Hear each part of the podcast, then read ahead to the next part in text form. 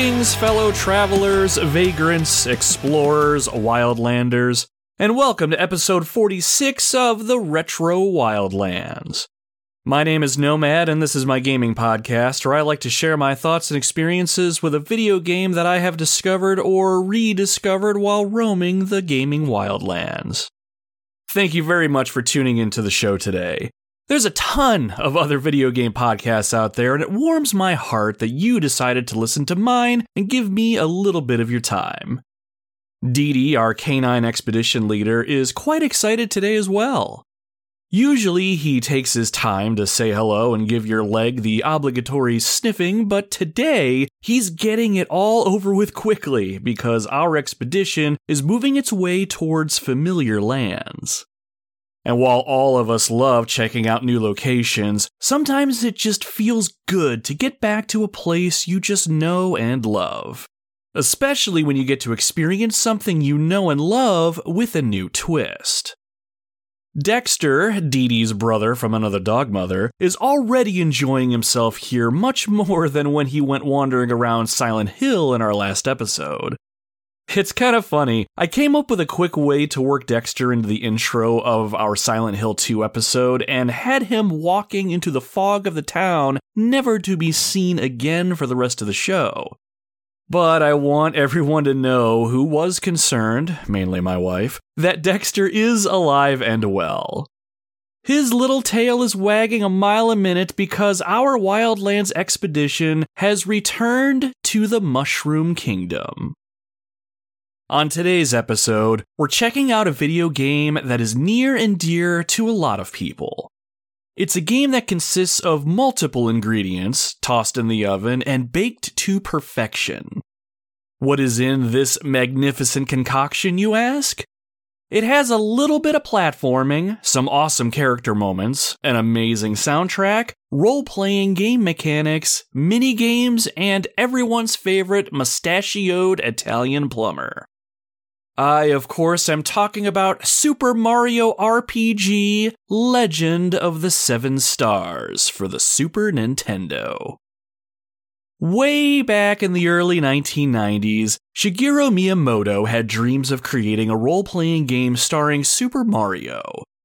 Developer Square at the time was trying to find a way to develop an RPG that would perform better outside of Japan, and thus, Square and Miyamoto joined forces.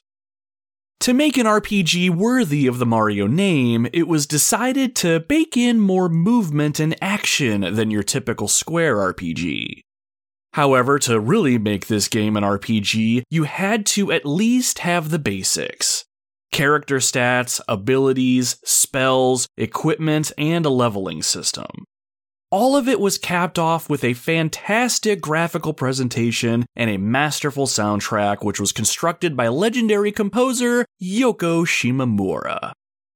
Put it all together, and you get Super Mario RPG, a game that lives in the hearts of those who have played it and experienced it. I was lucky enough to have a physical copy of Super Mario RPG when I was younger.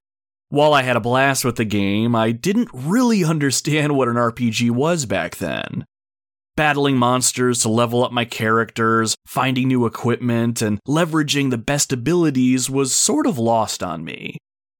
I was playing a Mario game, and my focus was more on the platforming aspects of the game. Even though I didn't play the game the quote unquote right way most of the time, I still found a way to beat the game. More than anything, the game took me on an amazing journey, one that I still look back fondly on today. So imagine my surprise and shock when Nintendo announced that they were remastering slash remaking this title. I already have the new Super Mario RPG on pre order, and I cannot wait to give it a go. But I also knew I needed to revisit the original before that happened. But sadly, I had sold off my physical copy of the game some time ago. It is a good thing that this game is on my Super Nintendo Classic, though. I plugged it into the TV in my home office and I set off on my adventure. I knew I wanted to cover it on the podcast before the remake slash remaster dropped, so I needed to get cracking. but that's right around the time I got a text message from a friend of mine. Now, if you've listened to the show for any length of time, you'll probably already know that the Retro Wildlands is a solo podcast and I don't generally have guests on. With the exception of the two times I had my stepdaughter Cameron on the show to talk a few Simpsons games with me. However, my buddy Nick came rushing up to me out of the blue one day and asked me if he could be a guest on the show if I ever talked about Super Mario RPG. Well, thinking back, he really didn't ask me if he could be a guest. He pretty much told me he was coming on the show, and there was really nothing I could do about it. But when he was looking at me and saying those words, I could see a burning passion for this game in his eyes.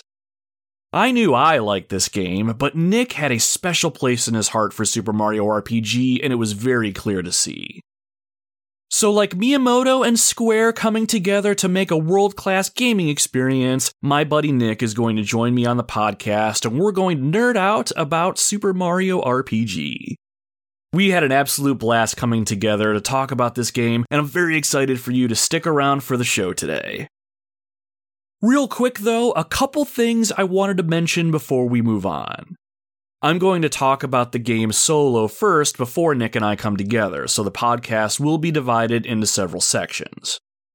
Speaking of, Nick and I came together to record well before this podcast was actually finished, edited, and uploaded. When Nick and I got together, I had not finished replaying Super Mario RPG, and I referenced that a few times when we talk. Once I had put a call out for comments on the game to our Wildlands community, several people were very anxious for me to talk about or comment on several things that I had yet to re experience. So I went back and finished the game to almost 100% completion. I may have missed a few things here and there, but I did complete the main story and can chalk this one up as complete in that sense. I mainly did this so I could speak to the game's secret boss encounter.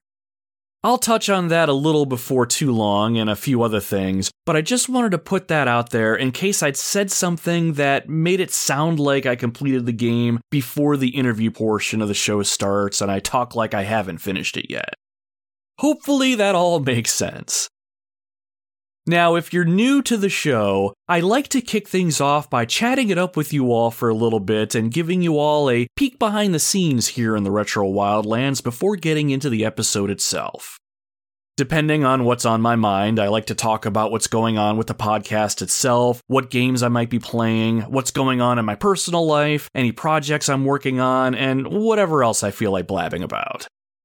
I'll also read and respond to any comments I received about Super Mario RPG when I put a call out on our social media.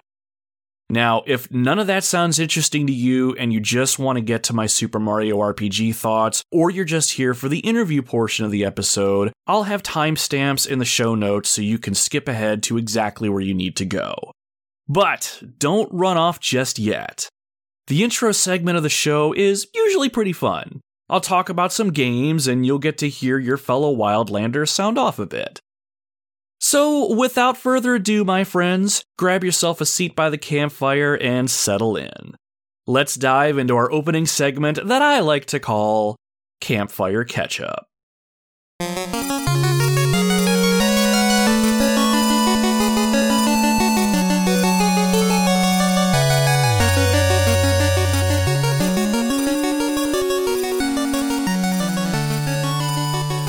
So by the time you're hearing my words, Halloween has come and gone. It was a pretty decent one this year, I have to say. I didn't get a chance to watch as many scary movies as I would have liked, but I did play through one of my favorite scary video games of all time Silent Hill 2. It's a game that really has a masterful presentation, and getting to experience it with a good pair of headphones while playing in complete darkness just made that whole experience for me. It turned into the biggest podcast episode that I've done up to this point, so if you haven't given it a listen yet, you can find that in the archives right before this episode. And I wanted to thank everyone who reached out and offered me such amazing feedback on that episode, by the way. I was a little worried I went a little overboard in some spots, but the mass majority of you seem to like it, so thank you again for taking time out of your day to connect with me. Beyond Silent Hill 2, I didn't get a chance to play much else scary game wise. I did go back and replay Until Dawn because I tend to do that every Halloween, but that's about it. I've gotten my hands on several spooky games that I just didn't make time for this year. I missed out on the Fatal Frame series on the PlayStation 2, but I got my hands on Fatal Frame Maiden of Blackwater for my Nintendo Switch. Other than combating ghosts with a camera, I know nothing of this series and just wanted to experience something in that universe. I've also been sitting on Cold Fear for the PlayStation 2, which is an over the shoulder style game that apparently plays a lot like Resident Evil 4. Cold Fear takes place on a whaling ship at sea and was overshadowed by RE4's release. And speaking of the PlayStation 2, I'm also sitting on some spooky titles like Resident Evil Outbreak, Blood Rain, Alone in the Dark, and Lifeline. I have a decent amount of spooky games to play, it's just a matter of making the time. I'm genuinely curious what scary games you like or think I should get my hands on. I've had some great recommendations already, but please keep them coming. If you want to pass along your thoughts to me, you can find me and the Retro Wildlands podcast over on social media. The Retro Wildlands is on Facebook, Instagram, Twitter slash X, YouTube, and Threads if you search at Retro Wildlands on those platforms. Or you can check out our link tree at linktr.ee forward slash retro wildlands to find all of our socials in one place. Check us out, give us a follow, and either comment on one of the posts hanging out there or shoot me a message. I would love to hear from you. Beyond all the spookiness, things around the wildlands have been business as usual. Just when I got done saying things at work calmed down, they ramped back up and took a ton of time away from the show for a while. However, I am currently enjoying a week off of work, and it is going to be great just resetting a bit and knocking out some projects around the house and with the show. One thing I absolutely needed to do was sit down with my family and play the new Super Mario Wonder. Cameron and my wife Justine and I put several hours into this game, and we're on the third world, I think. It is a fantastic game, and I highly recommend it. You would think Nintendo would run out of ideas for a 2D Mario game, but oh no, they nailed it with this game. Running through each level is fun, and introducing the Wonder Flowers in each level is a fantastic game mechanic. Grabbing one of these things will alter the level that you're in in a unique way, or even alter the character you're playing as. It is a pretty trippy experience, but it's a great way to keep gameplay fresh, and it offers up a genuine challenge for anyone looking to 100% this game. It was fun playing with other people, and the best part is your character doesn't bump into other players like in Super Mario Wii U Deluxe, which meant me and the family weren't bickering at each other as much. It was nice. Super Mario Wonder gets the Retro Wildlands seal of approval for what it's worth, and you should check it out if you are remotely into Mario games or you just like good games in general. You will not be disappointed.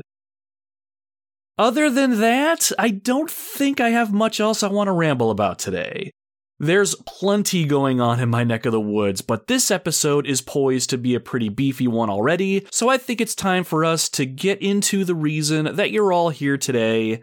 It is time to talk about Super Mario RPG. Eric from the Unlockables podcast is going to start off our community comments. He wrote in over on our Twitter slash X page about Super Mario RPG and said, My introduction to RPGs as a kid. Such a fun, unique, and charming Mario adventure with fantastic original characters, an incredible world, and killer soundtrack. Can't wait for the upcoming remake. I am right there with you, Eric. This game was my first RPG as well, from what I can remember, and it was very easy to get lost in this world. It was a Mario game through and through, but the way this world was constructed made it all the more unique and appealing. And now that I've replayed it, the soundtrack is right back near the top of one of my all time favorites, too. And for those of you listening, if you get done with this episode and you want some more Super Mario RPG content, the Unlockables podcast recently put out an episode talking about the game, so go find them and give them a listen. Thanks for writing into the show, Eric. I hope you and yours are doing well.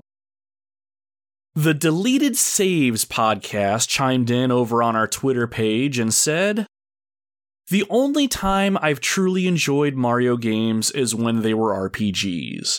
This was a good introduction to the idea. I 100% agree. Super Mario RPG was the perfect game to bring this concept over. I genuinely enjoy most Mario games, but RPGs will always be one of my favorite genres, so combining the two just seems like a no brainer. And I'm sure we'll talk about it in the main part of the show itself, but this game was simple enough that it didn't alienate those who never played an RPG before. However, one could argue that this game was a little too simple at times. Me, however, I thought the balance was near perfect especially when there was a hidden boss that really put your skills to the test. Thanks for writing into the show Deleted Saves, I really appreciate it. We had a couple comments that made me think not everyone out there cares for Super Mario RPG. The real Dave Jackson, the host of the Tales from the Backlog podcast, posted on Twitter saying, Depends if Retro Wildlands wants the episode to be a celebration or my honest thoughts. And then right behind him, the Good, the Bad, and the Backlog podcast jumped in and said, Ew, I don't want to be associated with that awful game. Some harsh words, my friends. I know there's a pocket of people that think this game is slightly overrated. I mean, it is a pretty simple RPG experience and not really all that difficult so I could see it garnering some dislikes out there. And there's other quirks about this game that I rag on a bit during the interview portion of the show as well.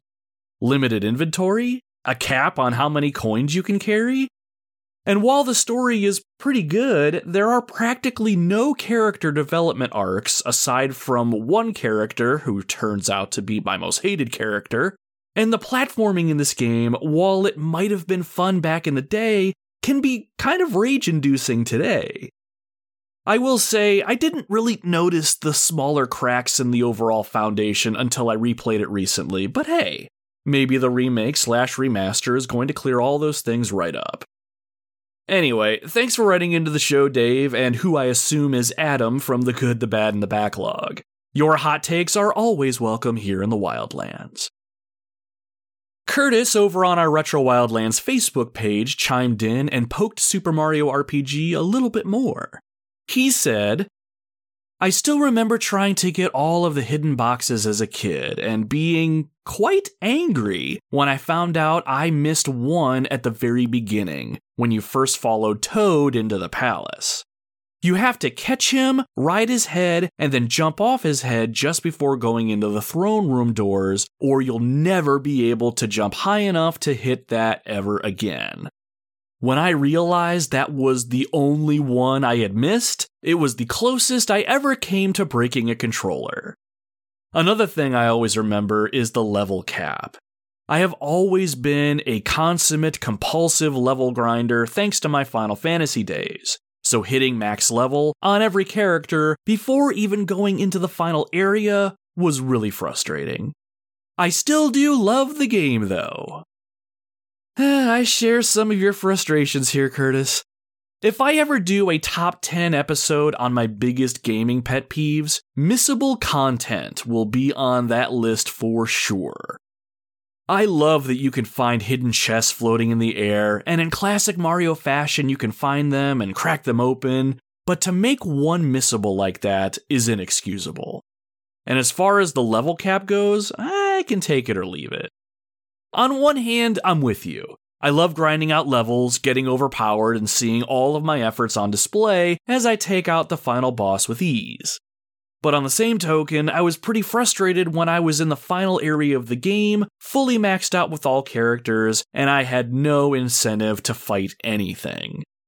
The game still felt balanced, I suppose, but battle wasn't as fun without the rewards, you know? I'm curious if you plan to grab the remake, so if you think of it, let me know your thoughts. Thanks for writing in, Curtis. Always good to hear from you. Birdgas, Birdgis? We're gonna go with Birdgas. Hope I pronounced that right. Birdgas wrote into the show over on our Retro Wildlands threads page and showed off a badass tattoo. He said, I mean, I kind of like this game. Enough to etch Boshi onto me forever, anyway. Boshi is a blue Yoshi, and he is kind of a dick to Yoshi and Mario in the game, but he is as badass as they come. Sporting a pair of sunglasses and a spiked collar, you can race him in game with Yoshi. Once you put him in his place, though, Boshi evens out a little bit and agrees to race fairly going forward. He's a fantastic character for what he is, and while I don't think he does, I hope he pops up in other Mario games down the line. If you listening have a minute, you need to check out Birdgas's tattoo on our threads page. It is awesome. Birdgas went on to say, but also, this game was a massive deal when I was younger. As a huge fan of Final Fantasy IV and 6 growing up, the idea that Square would officially team up with Nintendo to make something like this was beyond the dream. I scoured every issue of Nintendo Power for information and screenshots, and it ended up coming out just a bit before my 15th birthday. I was a guide collector, but never used them until I beat the game, and remember being stunned when I had missed a frog coin that you could only get once. I love that this game holds such special meaning for you. I was the same way with a bunch of other games myself. I loved reading about them and I loved getting guides, but I never used them until the game was officially over and I was playing through a second time. We had all the time in the world back then, you know? And just like I mentioned when I read Curtis's comment, knowing there's things out there that you could miss was so aggravating. When we were younger, it was more of a minor inconvenience, but nowadays, it is no fun at all. Thanks for reaching out to the show, Birdgas. I appreciate you sharing your comment. Nolan Perry also wrote into the show over on our threads page and said, Man, this game was absolutely magical to me when I was a kid. I would rent it all the time before I owned it, and it was so cool to play someone else's game who had managed to beat it. I didn't care about spoilers, so I would just go to the last level and see what it was like. It made it so satisfying to actually see how you get there through the story. It's funny you bring that up, Nolan, I had rented Super Metroid on the SNES a time or two, and it had a save file right before the final boss encounter, and I used to beat the game and experience the ending over and over again. I never got a chance to really play the game as it was intended, so I would steal somebody else's thunder for a little while, and it felt kinda good, not gonna lie. Getting to experience Super Mario RPG's ending, I'm sure, was just as fun. You could see the world at your own pace and have a pretty strong party as well. Sounds pretty awesome if you ask me. Thanks for taking a moment to reach out to the show, Nolan. I really appreciate it. Now, our last community comments all mention one specific thing, and it's this specific thing that made me go back and finish Super Mario RPG so I could talk about it. And that thing is Culex.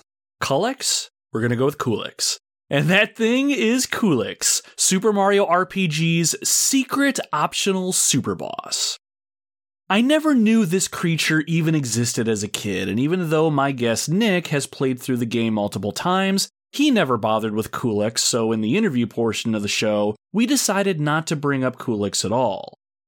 However, with so many comments about him, I had to experience him for myself. Culex is a Final Fantasy style boss.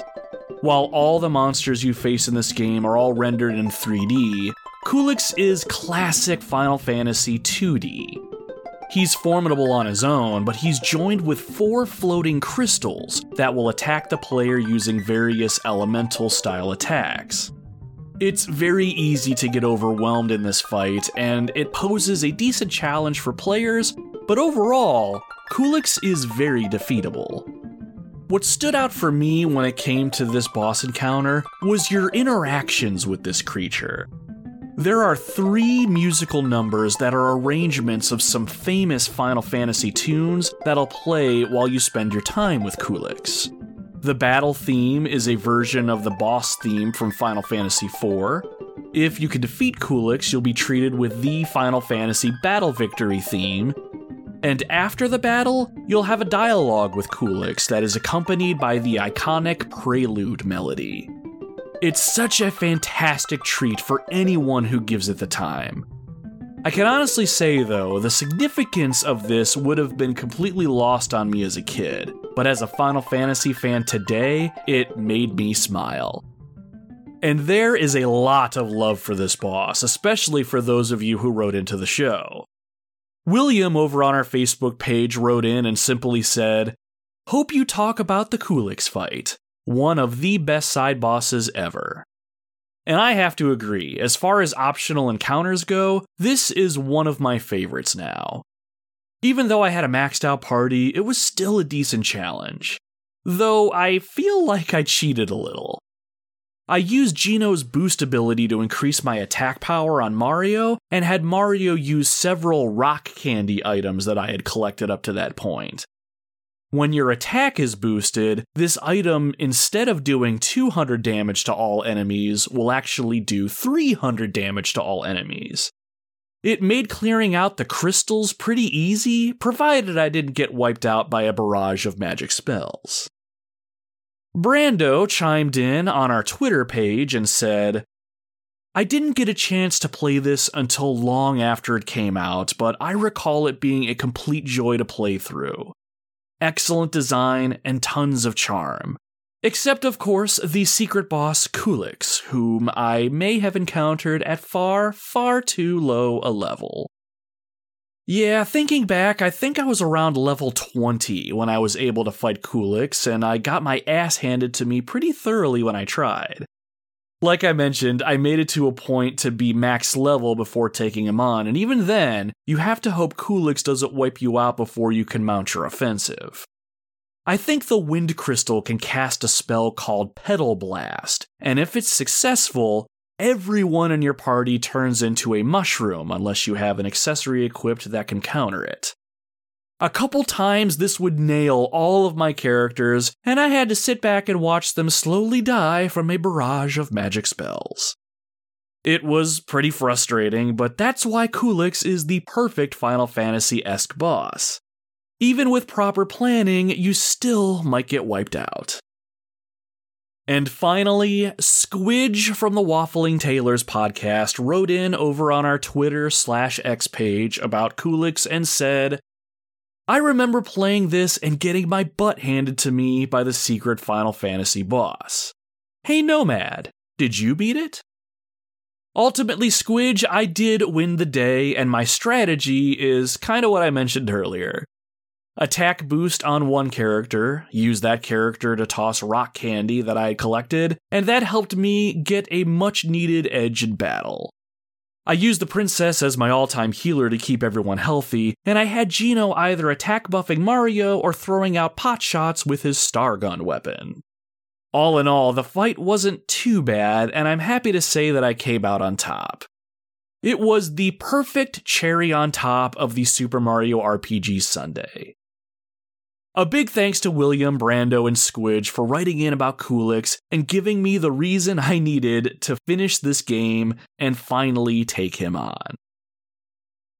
Originally released on March 9th, 1996 in Japan, and then on May 13th, 1996 in North America, Super Mario RPG stars Super Mario himself as he and his friends are tasked with saving the world.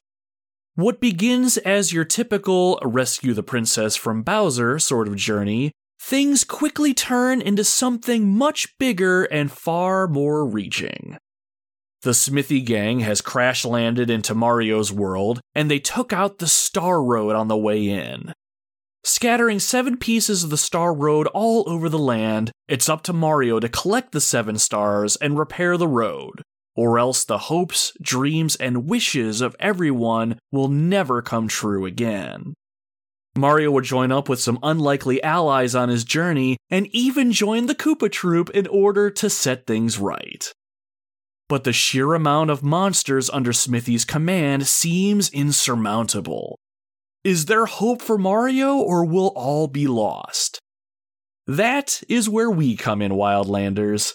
Let's get on our feet and prepare for the journey ahead. Put on your power gloves, stock up on some flowers, and don't forget to pack an extra mushroom or two. Let's go show Smithy and his gang of minions why they chose the wrong world to crash.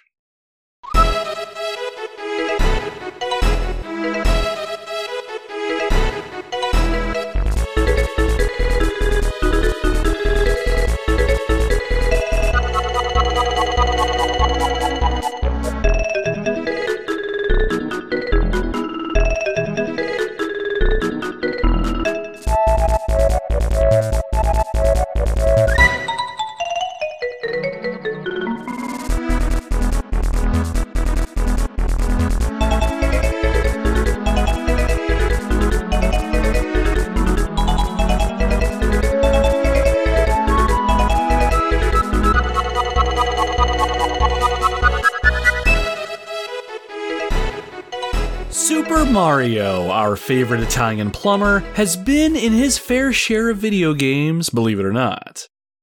While many of his games at the time were awesome in their own right, there were some games back then that didn't really work all that well.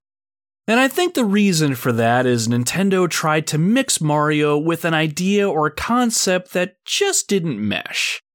Example Mario's Time Machine. An educational game where players travel back through time to return stolen historical artifacts that were stolen by Bowser. There was also Mario Clash, which was a Virtual Boy game that came out in 1995 that was a reimagining of the original Mario Bros. arcade game. It was so so and didn't make a big splash on the Virtual Boy from what I read. Mario has been placed in so many different genres over the years that I can only imagine how people felt when they first heard of Super Mario RPG. Mario is made to platform, not to grind levels and equipped items. But Super Mario and the RPG genre found a way to go well together, and to this day, it stands as one of the best Mario experiences out there. Not only that, this game was probably the very first RPG many of us as kids ever got to experience. Generally speaking, Nintendo's games weren't always bangers when there was another developer in the mix, but Squaresoft and Nintendo coming together was like a peanut butter and jelly sandwich. Such a simple concept that changed the world. Seriously, though, having Square on board meant combining Mario's typical platforming flair and injecting into it Square's patented turn based battle system and RPG elements. But Super Mario RPG wouldn't become as complicated as a Final Fantasy title. Super Mario RPG focused on the most simplistic of elements when it came to the genre, and that's what made it so much fun and so accessible. Even despite this, though, I found myself getting beat down pretty handedly when I was a kid playing this game. I originally came into this experience expecting it to be a Mario game full of platforming challenges, power ups, and fast paced gameplay. This time around, I needed to take a more methodical approach and really savor the experience. In classic RPG fashion, Super Mario RPG doesn't have just a main story to follow there's plenty of side content to be had as well. Side quests, hidden treasures, mini games, you name it. While I've only completed the game from start to finish twice in my life now, I know there's plenty to still do here if I wanted to, and that speaks volumes to not just the replayability of this game, but its overall depth. And while I know I'm not going to touch on every little thing this game has to offer on the show today, my buddy Nick and I are going to touch on a decent amount of it. Now, before Nick and I team up and talk Super Mario RPG, I thought it would be fun to set the stage like I normally do and pop this game into our Super Nintendo and check out the first opening segment. One of my favorite parts of this entire game is the opening, and of all the video game opening segments that I've experienced up to this point, this one here ranks pretty high up for me. You start the game thinking this is going to be your regular run of the mill Mario adventure, but it quickly turns into so much more. You'll even find yourself teaming up with your archenemy Bowser in order to come out on top, and if that's not enough incentive to play this game, I don't know what is. Alright, let's grab our copy of Super Mario RPG and slot it into our Super Nintendo. Or in my case, I'll just turn on my Super Nintendo Classic.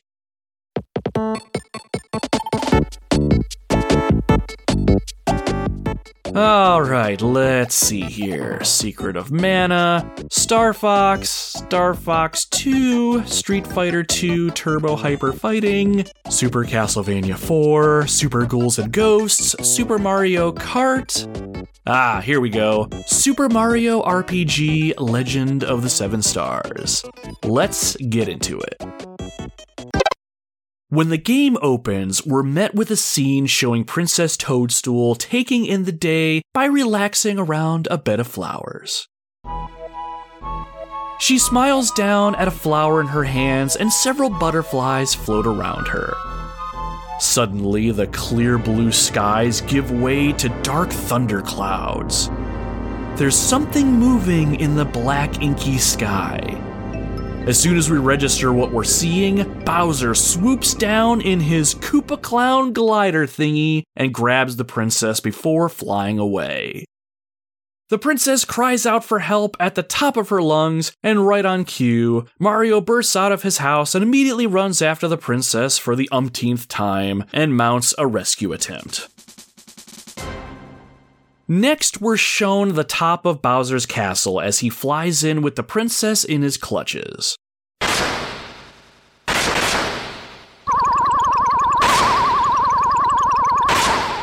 As he descends into the castle, the camera pans down and we can see Mario making his way to the entrance of the castle. He stands before the giant wooden door. As if willing it with his mind, the door slowly opens. Gathering up his speed, Mario makes a mad dash inside the castle. After he crosses the threshold, the castle door slams shut behind him. Inside the castle, we're given control of Mario. We're given a somewhat top down view of Mario, but the screen is angled diagonally. This is called an isometric view, so it's not completely up and down or left to right, if that makes sense. With our controller's directional pad, we can move Mario around the room. We can even jump and run if we press the B button or hold the Y button, respectively. On either side of Mario are several Koopa statues which give the place an ominous and evil feel. There's nothing for us to do in this room, so after we get comfortable moving Mario around, we proceed through the red doors at the end of the room. The next room is a lot bigger, and as we move forward, we spot several armored Koopa Troopas on patrol. Now, if you're anything like I was when I was a kid, the first thing you're going to try here is jumping on the enemy directly in front of you. I mean, we're in a Mario game, right? Mario jumps on the bad guys and they go splat, so it should be the same thing here. Well, it is not. When we go to jump on the very first bad guy, we land on him and the screen goes black. This is our very first RPG style battle. We're immediately taken into battle against three Koopa Troopas who are at the top right hand side of the screen, and we can see Mario on the lower left hand side. He is looking right at us, and around his face are the buttons on your Super Nintendo controller. The X, A, B, and Y buttons are shown, and each button will give us options in battle. Pressing the A button will have Mario physically attack an enemy. The X button will open up our item menu and display any items we might have in our possession that we can use. The Y button will allow us to choose a special ability at the cost of some flower power, and the B button will allow us to defend for a turn and take less damage. I have to say, it wasn't until I replayed this game that I really appreciated how this command system actually looks and feels. While I love my Final Fantasy games, some of the older ones could have the battle menu taking up the entire bottom half of the screen. Here in Super Mario RPG, this simple way of displaying all commands didn't take up a ton of screen real estate and it kept things very clean. Anyway, let's turn our attention to the battle at hand. Since we're just starting out, we don't really have too many combat options here. Let's select the attack command and target the first enemy in front of us. After making the selection, Mario rushes over and punches the Koopa Troopa right in the face. We deal 12 damage to the Koopa, and that's enough to take it down. It erupts in a shower of stars and is removed from the battlefield. Nice. Now it's the enemy's turn to act.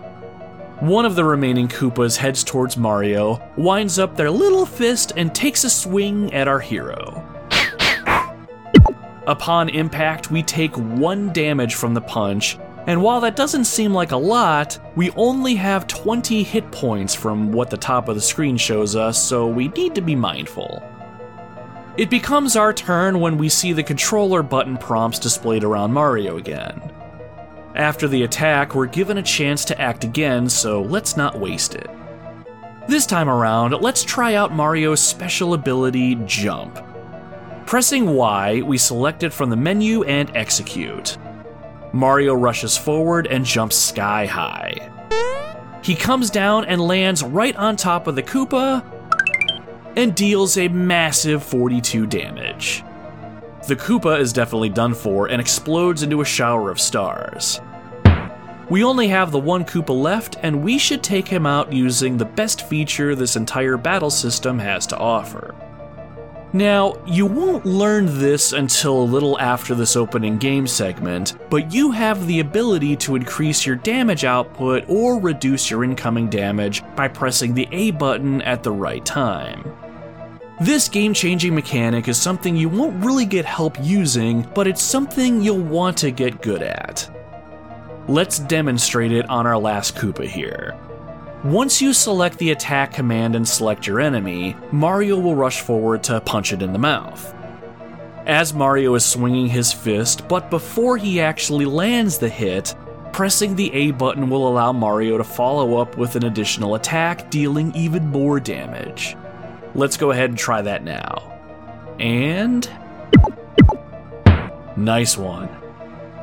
This simple concept right here is what gives the battle system in Super Mario RPG some depth and makes battles much more engaging and enjoyable.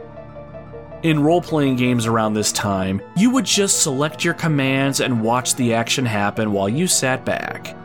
Now, you have a reason to be much more active in battle situations. And don't forget what I said earlier, too. You can press the A button right as an enemy is attacking to reduce incoming damage as well. The timing for attacking and defending is different depending on the weapon used and the enemy that you're facing, but the game encourages you to just experiment and figure out the timing on your own. And it's not just physical attacks that you can increase your damage output with either. You can use this technique on some magic spells and abilities that you'll cast too. It's a great system that has been imitated by many great games since Super Mario RPG. Games like The Legend of Dragoon, Vagrant Story, and even the recent indie RPG powerhouse Sea of Stars. They all use some sort of time button presses to enhance combat in a number of different ways. Definitely get used to this sort of combat mechanic because it will make the game much easier as we go.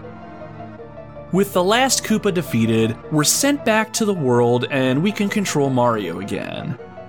Now, normally after a battle, we're awarded coins and experience points that will go towards leveling up Mario, but in this section of the game, we're not given any of that. So, since that's the case, I vote we jump over and around the rest of these enemies and keep moving. Eventually, we come to a room where two chandeliers are suspended from the ceiling.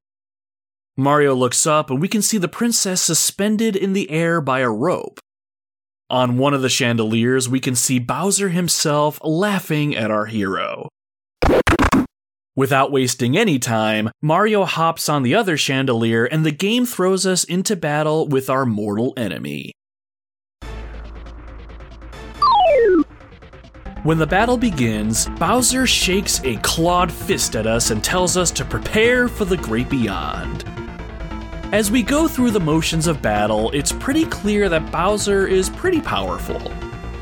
Attacks we land on Bowser do about a third of the damage that we dealt out to the Koopas, and Bowser's razor sharp claws can pack a pretty big punch if we don't defend with a well timed button press. After we exchange a few blows with Bowser, the princess calls out to Mario.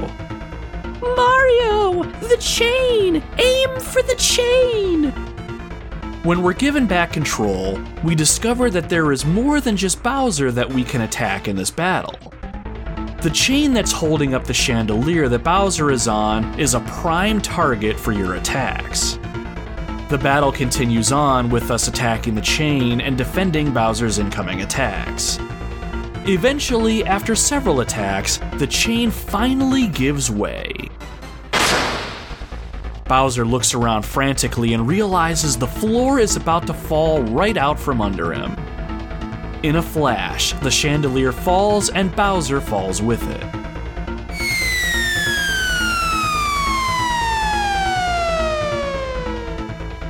Bowser isn't out for the count just yet, though.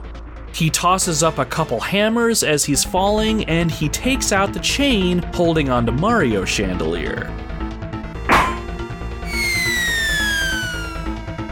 Mario and Bowser are now in free fall, and Bowser is rightfully pissed. He screams at Mario that he's going to take him out once and for all. But our hero has other plans. As Bowser goes in for the kill, Mario jumps off Bowser's back and flies up to the chain closest to the princess as Bowser falls to the ground below. Mario, victorious, reaches out to the princess in an effort to free her. But then suddenly.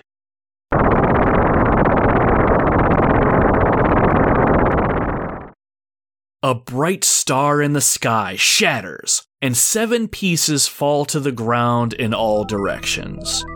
A gigantic sword slowly descends from the clouds, spinning round and round. Soon it comes to rest right in the middle of Bowser's Keep. At this point, the words Super Mario RPG appear on screen, and our game truly begins. Super Mario RPG's opening is one of the most memorable in my opinion, and anytime I play through it, I'm immediately excited to set out and see this game to its conclusion. It's up to Mario to find and collect the seven stars in order to repair the Star Road and bring balance back to the land. Along the way, Mario is going to meet a lot of memorable characters, fight many different foes, and grow stronger with each battle. While some may say that Super Mario RPG is almost a little too easy, I argue it's not about the challenge here, it's about the journey. This game, despite all the gimmicks, is a Mario game at heart, and it's very hard not to have a smile on your face when you play through it.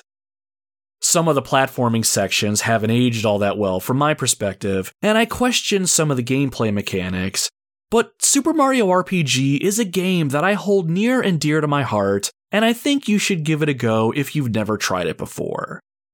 But don't just take my word for it. My buddy Nick is a huge fan of this game, and he insisted he join me on the podcast today to help explain why this game is so special and why you should give it a try.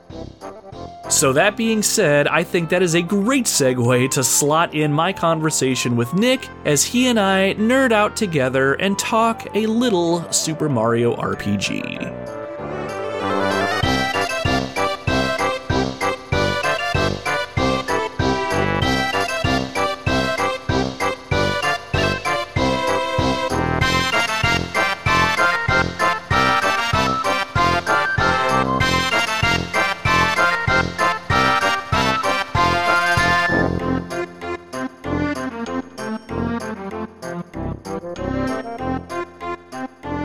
All right, welcome back, Wildlanders. It's time to really start pulling back the layers with regards to Super Mario RPG, and this is a journey that I would normally take alone, but not today. Joining me in the Retro Wildlands to talk Super Mario RPG is my good friend Nick. Nick, welcome to our Wildlands expedition. How is it going today? Fantastic. I'm very excited to be talking about this game. Oh, yeah, this is going to be a good time. Now, you approached me via text message to let me know that if I ever did an episode of the podcast on Super Mario RPG, that I had to have you on, and you said, and I quote, Hey man, if you do an episode about Super Mario RPG, please let me be a guest. It seriously was the game that got me into gaming, and to this day, one of my favorites. It was as close to perfect as I've ever played. Easily top 10 all time, and for me, it will always be my top 5. So, needless to say, this game means something to you, huh? It does. I can remember when I was about nine years old, I saw this game on the shelf at Walmart, and I thought, what is this? I, I need to experience this. So we went down to our local movie rental store, and they just so happened to rent video game systems along with video games. So I took my hard earned lawn mowing money and I rented a Super Nintendo with Super Mario RPG, got it home, had it for the whole weekend, and I think I played it like nonstop that weekend. And that was really the game that got me into gaming. Hell yeah, that is awesome, man. And that reminds me that growing up, I used to have a place like that across from where I lived where you could go and actually rent a full on system too. We used to rent the original Nintendo and just cycle through a few games over time. Not that I frickin' remember any of them or anything, but I love that something like this is what got you into this game. That is super exciting, man. I'm really excited to talk a little Super Mario RPG with you, but before we do, I wanted to give you an opportunity to introduce yourself a little bit. Now, anyone that's been in the Retro Wildlands for any length of time probably knows this, but I don't normally have guests on my show, with the exception of the two Simpsons games that I covered with my stepdaughter Cameron. You are my first guest on this show outside of my household, so I am super pumped to go down this road with you. Now, you and I know each other from work, and we've known each other for, God, how long has it been? Six years? Yep. Over six years, actually. yeah, it's been a minute, that's for sure. So, you're coming into this as my Super Mario RPG subject matter expert. Now, I've played this game when I was little. I remember renting this game on occasion, but at one point I had purchased it, but then I ended up stupidly selling my physical copy. Up until recently, I hadn't played this game since I was young. Now, I attempted to replay this game again using my Super Nintendo Classic this last week, but those of you who happened to catch our last episode on Silent Hill 2 know that that episode went way longer than I normally do. I just got caught up in that game and really got sucked into the podcast episode, and quite frankly, I ran out of time to beat Super Mario RPG before you and I got together today. The good thing, though, is you're here and you're going to help me fill in the gaps. Now, before we get into any of that, is there anything that you have going on that you want to plug on the show today? Like any personal projects or things that you have going online right now? Basically, is there anywhere people can find you if you want to be found? So, I actually used to operate a uh, Facebook page called Nick's Flicks where I would do short little reviews. There was a short period of time where I was thinking about actually making it into a YouTube channel. And then, you know, life happens, you buy a house and just, you know, you know how it goes. But I have been thinking about getting that page back up and running and, and maybe expanding into some video games here and there. Nice. That would be really cool. I haven't really said this out loud or online anywhere, but I've tossed around the idea of watching old movies that I used to love growing up, or more specifically, movies that I missed out on back in the day, and making podcasts around whether I like the film or if I think it still stands up today. If I ever do something like that, it's gonna be way far down the road, but I like the idea of yours, so Nick's Flicks, sign me up. And beyond that, man, what else do you got going on? What are your hobbies? You're obviously into video games, but what else do you spend your time on that you'd want to mention? Well, this might come as a shock to you, but I really enjoy movies a lot too. even though I just mentioned about Netflix. Um, but no, I love all different types of media. I read every day. Right now, I'm currently reading the Silo book series. Apple TV just came out with the first season of Silo, and I enjoyed it so much. I went out, bought the trilogy, and I'm currently about halfway through book number two. It's really interesting. I I love TV series, Silo, Severance, a lot of sci-fi kind of things. And I'm one of those weirdos that really enjoys to run. I have seen on social media that you've done some excursions as of late. What's been your latest?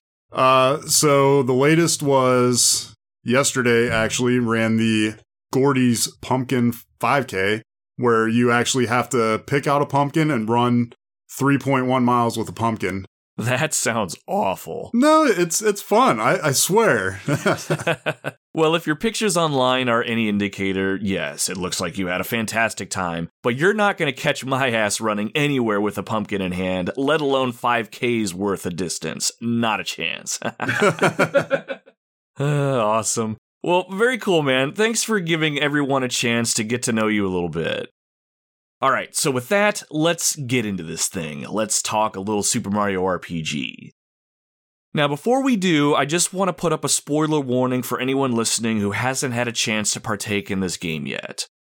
We're going to be talking a lot about the game's mechanics and some of the things that you can do in this game, but we'll also be talking about the game's story, which includes up to the end of the game.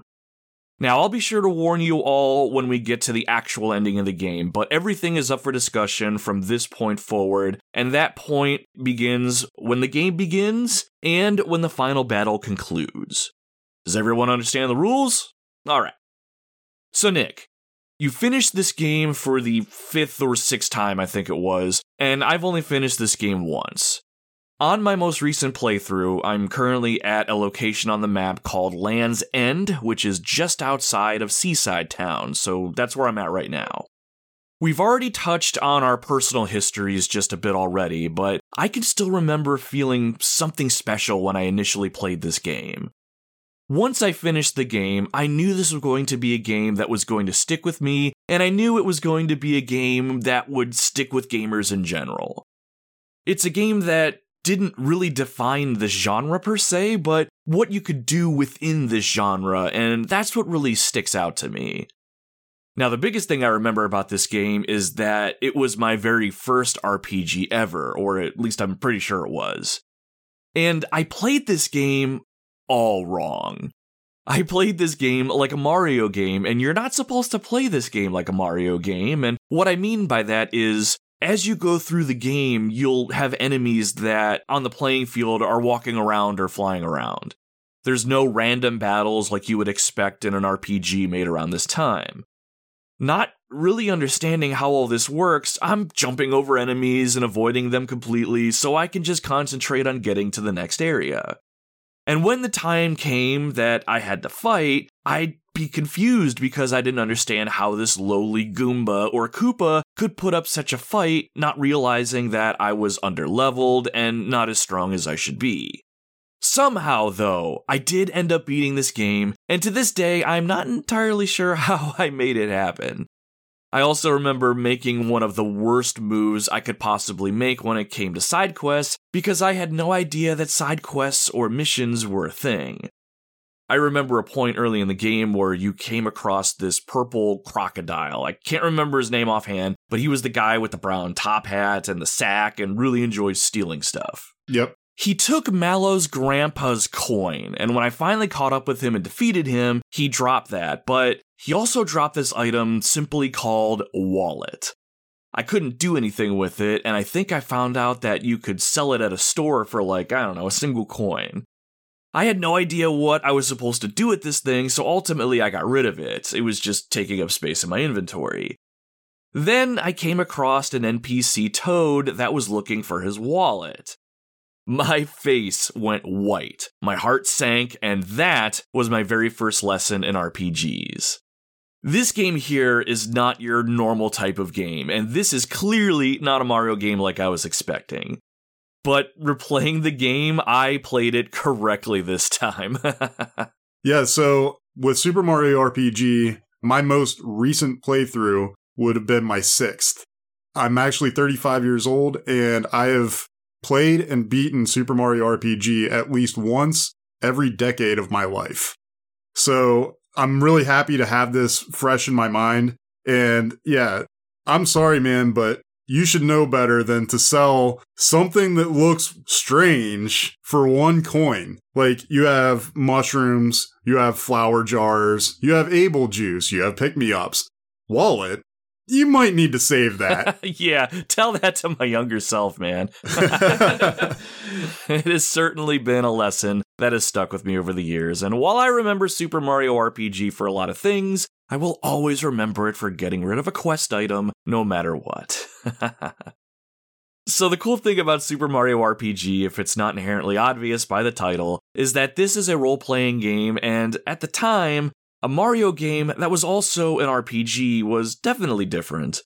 But the one thing that drew a lot of people to it was its cast of characters. There's a lot of returning characters that people know, like Mario, Bowser, Peach, or Toadstool, as she's called in this game, but there's also many memorable characters and NPCs that we'll meet along the way as we go.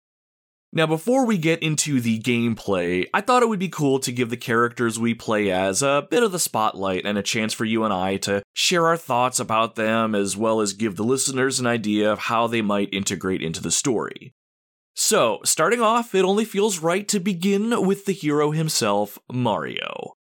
Now, Mario himself is fun to play with in this game. One thing that sticks out is that you have to have him in your battle party no matter what. I don't think there's a point anywhere that he's not in your party. What I liked about him, though, is that when you're interacting with characters in the story, it's his notoriety that plays into the story and how people interact with and speak to Mario. I loved going into a situation and people would be like, Holy crap, it's Mario! The Super Mario! And you might even come across people that don't actually believe that you're the Super Mario. And the game won't move forward until you press the jump button to show people that you are who you say you are. I really liked how Mario was portrayed in this game. You didn't start off as a nobody out to prove yourself you already have, and that notoriety fueled some really fun interactions. Yeah, I really enjoyed Mario, and whenever he's going in to try to explain a story to NPCs, very often he will actually change characters into, oh, well, Bowser took Peach. So he actually transforms into Bowser and then he transforms into Peach. And there's just a lot of really cool animations with him um, and there's a lot of times throughout the game where it breaks the fourth wall. And, and I just think that that's really cool. Oh, yeah, I like that a lot. Another thing I liked about Mario going back to the notoriety piece was how some of the enemies he would come across would actually treat him. One of them, and maybe I'm getting the name wrong, is it is it Jonathan Jones? Jonathan Jones. Yeah, Jonathan Jones. You come across Jonathan Jones maybe halfway through the game, and he is an enemy that has an item that you need. But the cool thing about it is that he's going to allow Mario to fight him for it, and it's more so like an honor duel of sorts. If you're able to beat Jonathan Jones, he'll let Mario have that item. And it's not because he likes Mario or anything now, but because through the duel, he comes to respect him. Part of the actual battle has you facing Jones with just Mario while your party watches from the sidelines. The whole thing was really cool. Mario is a tried and true character, but this narrative gives his notoriety some story value, and I really like that idea.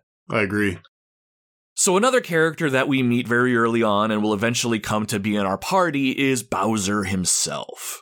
I loved having Bowser in this game, and not because he was the bad guy for a hot second, but because you could play as him. And I think this was the first Mario game where you could actually play as him, if I'm not mistaken.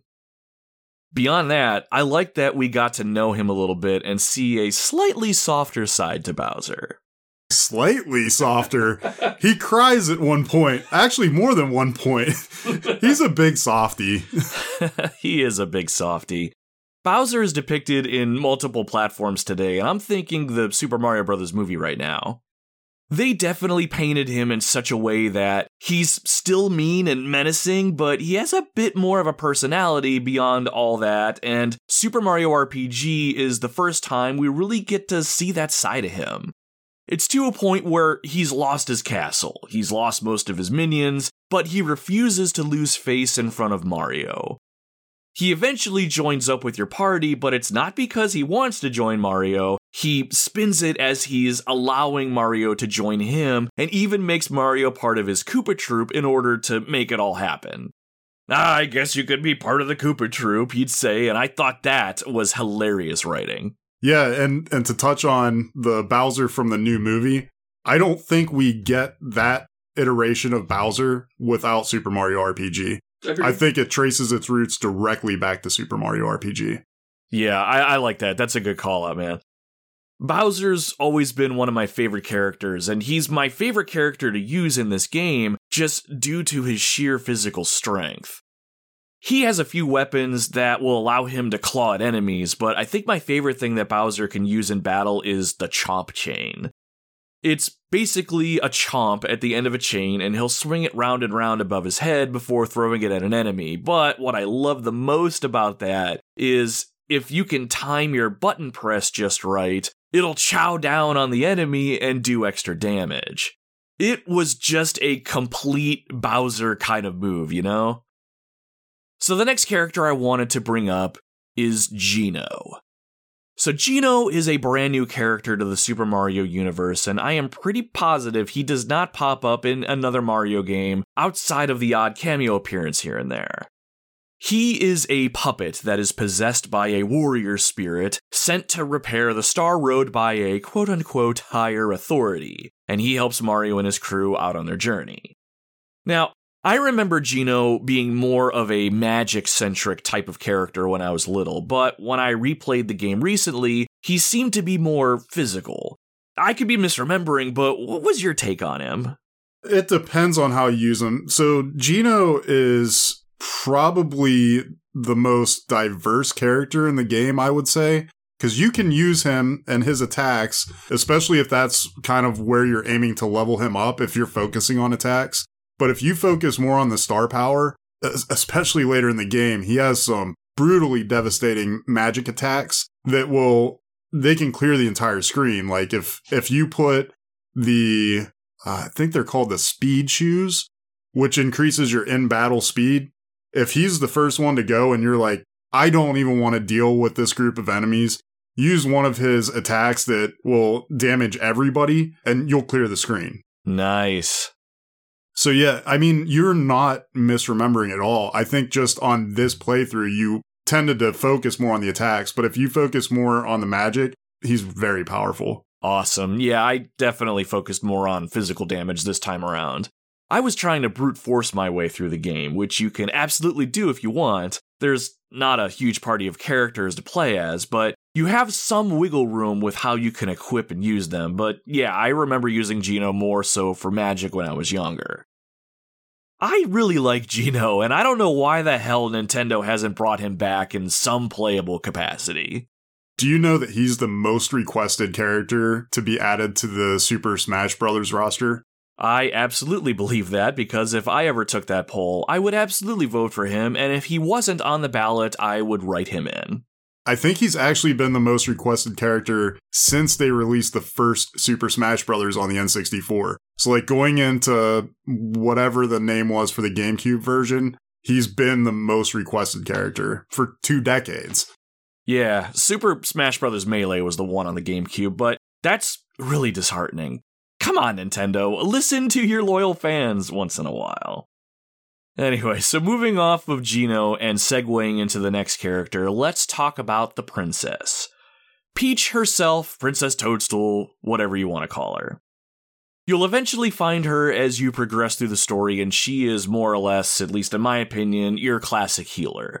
She has a couple offensive abilities, but more often than not, she would be the one that I would bring in to heal wounds and status effects, and that was pretty much it that's how you utilized her, I assume. Yeah, uh, but I will say that towards the end of the game, it's going to be very difficult to beat the game without having her in your party. And luckily, there are a few weapons that you can get for Peach that are pretty devastating. My favorite weapon for her is I think it's called the War Fan, where it's just, you know, a fan. And if you time the button press just right, it hits the enemy with the first little whack sound, and then she opens the fan and slaps him across the face with it, and it just makes this very satisfying thwack sound. And I'm like, oh, that that hurt. I know it hurt. Oh yeah, I remember that now. It was one of my favorite weapons to use with her when I was little. That thing was absolutely righteous. I really like Peach as a party member, but in my most recent playthrough, I actually sidelined her in favor of a different experience. But I agree with you. As we get towards the end of the game, she is going to be very integral to our success. So now that leaves one more character to talk about, and this character is another new one to the franchise. He hasn't been in any other games that I'm aware of, which is awesome because I hate him. And for those of you that have listened to the show before, probably know I don't swear too much on the show, but right now, that filter is coming off. The character I'm talking about is Mallow, and I fucking hate Mallow. What are your thoughts on Mallow before I hog the microphone and unload on this guy? Uh, I I'm interested to see why you hate him so much because I I personally found his storyline kind of it was it was pretty tragic, man, and you're really going in hard on Mallow. okay, I might be going a little hard on the little guy, and his story is compelling, and I do like his character arc but god damn, all he does is whine and complain. His magic spells aren't all that powerful. Sure, you could probably put some stat points into his magic, but no, I didn't do any of that. And anytime there was a story moment with Mallow involved, like that time Mario and him had to outrun these things exploding on the path that they were on, what does he do? He trips and falls and then bitches to Mario about how Mario left him behind when it was Mallow who couldn't keep his own footing and the tadpole pond where he lives with his tadpole grandpa. The music in that area is just downright repetitive. It drives me nuts, and I don't know why. I'm probably overreacting, but I just do not care for him as a character. As soon as I had the ability to swap out party members, he was gone, and I never used him again. So I will agree with you on one facet. I did not like using him in battle because his physical attacks were essentially useless. However, if you remember the Thunderbolt, I think it's the first magic attack that he has. If you time the button press on that correctly, it will act as like a physical attack and you can just clear enemies like especially early in the game if you're going up against five goombas or something and you hit that attack just right, you're going to just clear him out. So he he did have certain uses, but I agree once I got to the point where I didn't have to have him in my party anymore, I didn't keep him in my party. But I will say that he has the best story arc in my opinion in the entire game. I I'll concede and give you that. He did have a good character arc and there were some moments that I really liked. Here's an example of one. There's a location that you'll go to called Star Hill. Now, before this, Mallow finds out that he is actually not a tadpole, which he was brought up to believe his entire life, which is whatever, I guess. But when he and Mario are on Star Hill, you can come across a wish that turns out to be a wish from Mallow's parents, and they're wishing that Mallow one day finds his way home.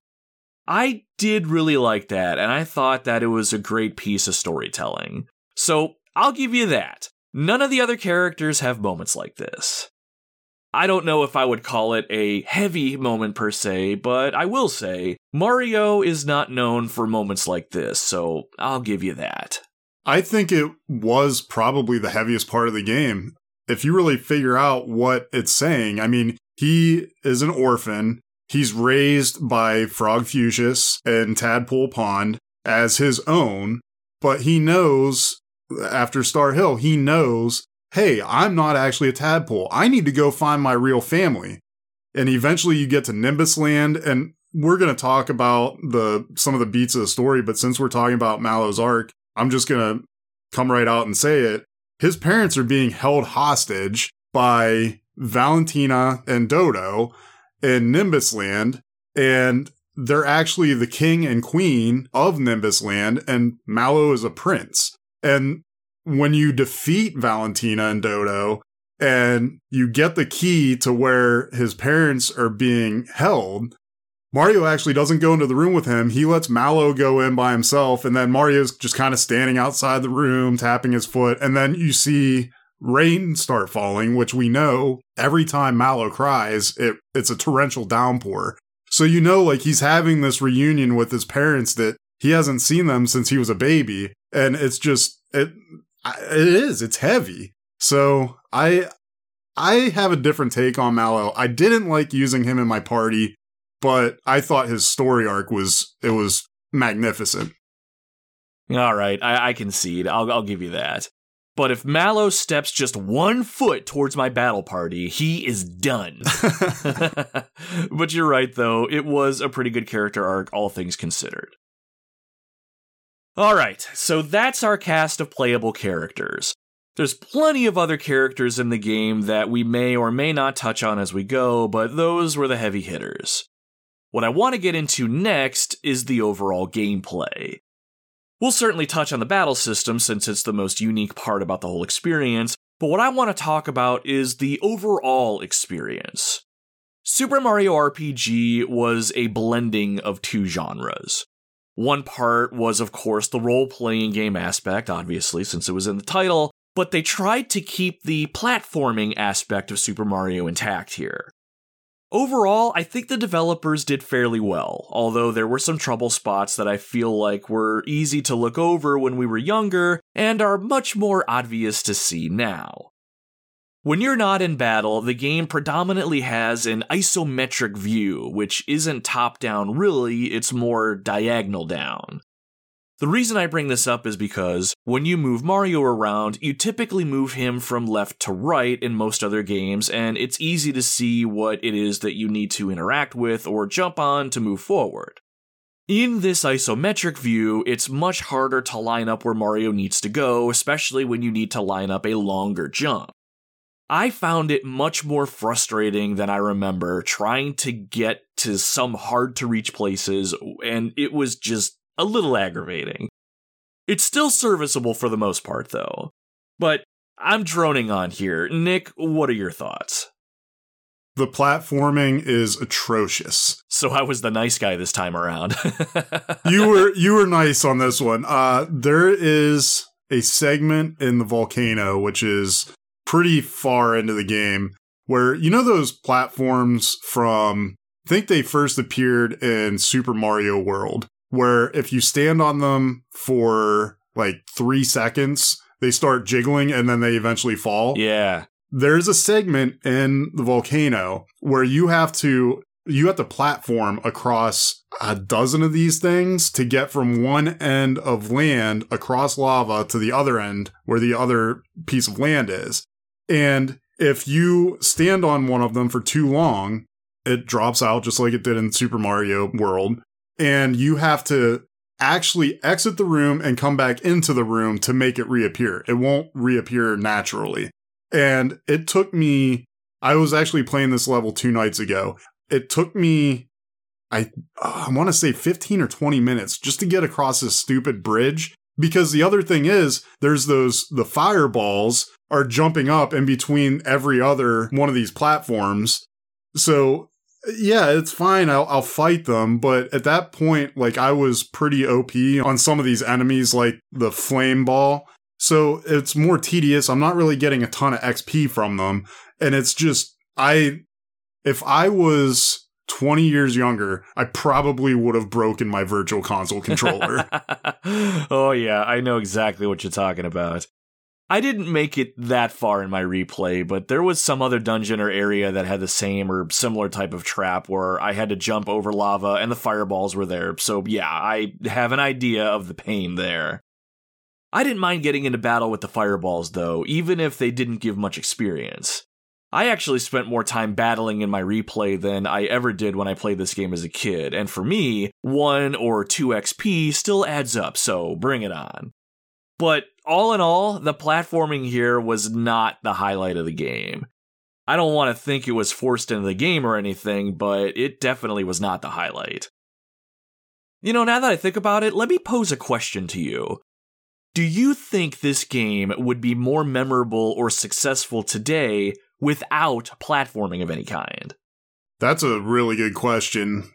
I think that the platforming is I I know I just ragged on it, but transport yourself back to 1996. This was something that Squaresoft had never done before. Nobody had ever done anything like this. They married Mario with Final Fantasy, essentially. And I think that that platforming in 1996 was as good as it could have been. And I might be giving Squaresoft a bit of a pass on this. So in 1996, I, I like it. I'm saying today, replaying it, it is so frustrating. And since I've already beaten it five times before my most recent playthrough, I could have done without it. But I think for that first playthrough, I do think that it adds something to the game that I think it might be missing some of the charm it had it not included the platforming. However, if there's like a new game plus or something with the new Mario and they say, hey, all the platforming sections, you can just make it a flat line and you don't have to worry about platforming, I, would probably dig that. Interesting. That is a really good take on the whole thing. I tend to go back and forth at times on whether or not this game is stronger with platforming or without it, but I think, like it or not, the platforming is part of this game's identity and makes it what it is today. And I'm with you. If they give us the option to toggle platforming on and off in the remake slash remaster coming out soon, I'm probably going to toggle that switch off. But for better or worse, platforming is part of the core gameplay in Super Mario RPG as it stands, so you'll have to contend with it while moving around area to area. Now, we'll touch on the actual battle system shortly, but battles don't happen randomly like in most RPGs during this time period. You'll find enemies roaming around the playfield with you, and it's only when you touch them or they touch you that battle commences. It's nice because it's pretty much on you if you want to engage in battle in that moment or not, but if you've ever played an RPG before, you'll know that getting into battle is something that you'll want to do because that's how you gain experience to level up your characters, and that's how you gain coins to buy new equipment. But if you wanted to do like I did when I was a kid and avoid everything, that option is there too, I guess. But before we move on, I had a few other things I wanted to bring up that didn't really bother me as a kid, but now that I'm an older, grouchier man, there are some things that I just could not ignore. First on the list is your inventory. Now, my favorite RPG is Final Fantasy VII, which will absolutely get an episode of the podcast at some point, mark my words.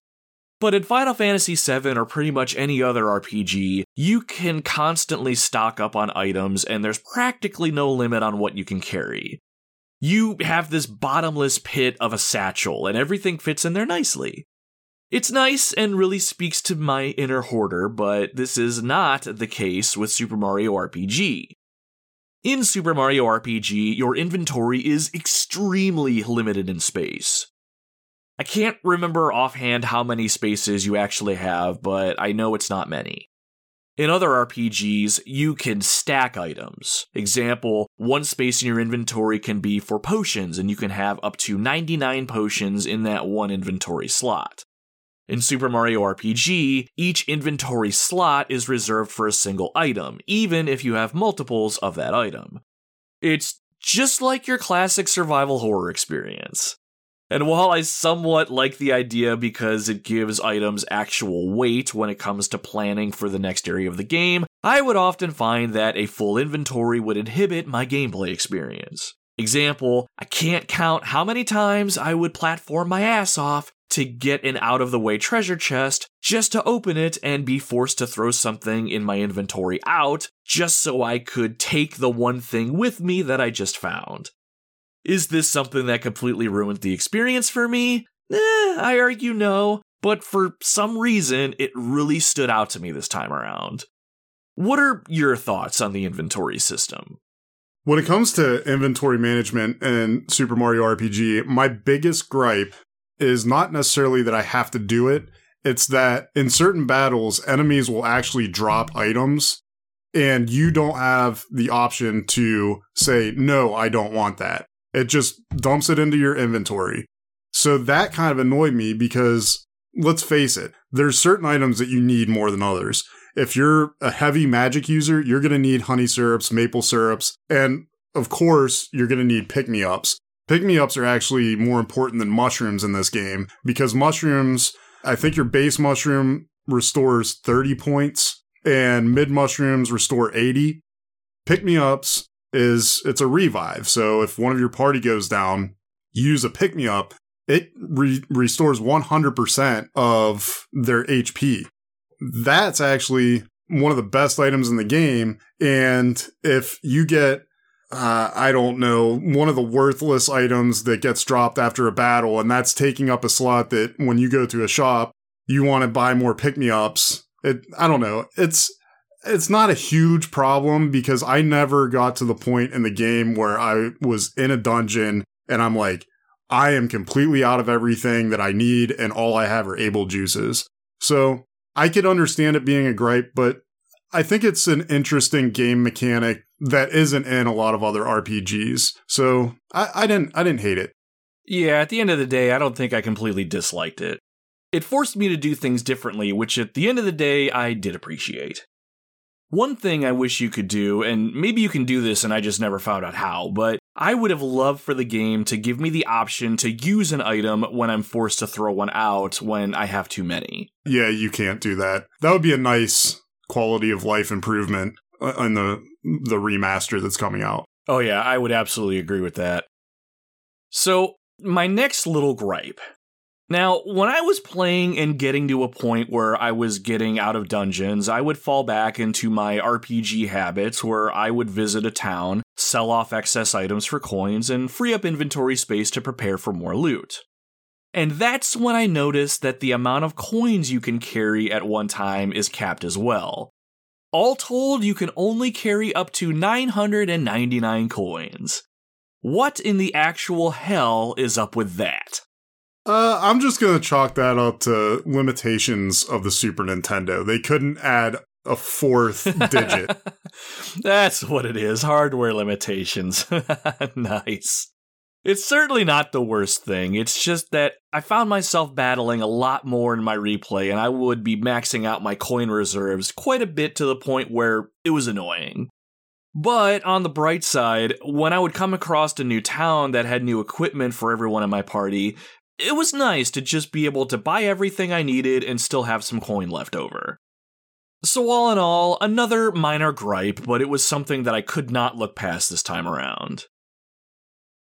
Now, before moving on to the battle system, I did want to call out the overall presentation of this game, especially when it comes to the game's locations. Just like most other Mario games, the locations in this game were mostly memorable. They have their different themes and nuances, you know, things like that. What I liked most about the locations in Super Mario RPG was the fact that a new area didn't make you play any differently, but it did make you interact with the environment in a different way. Uh, let me see if I can explain exactly what I mean here. Let's talk about the sunken ship area as a high level example. When you're in it, you'll eventually have to decipher clues to figure out a password that will get you into the next area. So, in the sunken ship, you're exploring a lot more and you're more into finding secrets and hidden passages, whereas other areas of the game are vastly different. Another example here is the Kero sewers. There is nothing really special here. It's just a dark and smelly sewer, and you're trying to find your way through it by going through tunnels and interconnecting pipeways, hoping you don't get lost. There's definitely some standout locations, and there are certainly some duds in this game. And when you and I were talking off air a little bit, I think we both agreed that the Kero sewers were an overall low point in this whole experience. Yeah, that is definitely one of the low points that and the section of the volcano that I mentioned earlier, there there are definitely some low points, but even Super Mario RPG's low points to me are still much much higher than a lot of other games' high points. It it really speaks to the quality of this game. Yeah, I definitely agree. It's kind of like sausage on a pizza for me.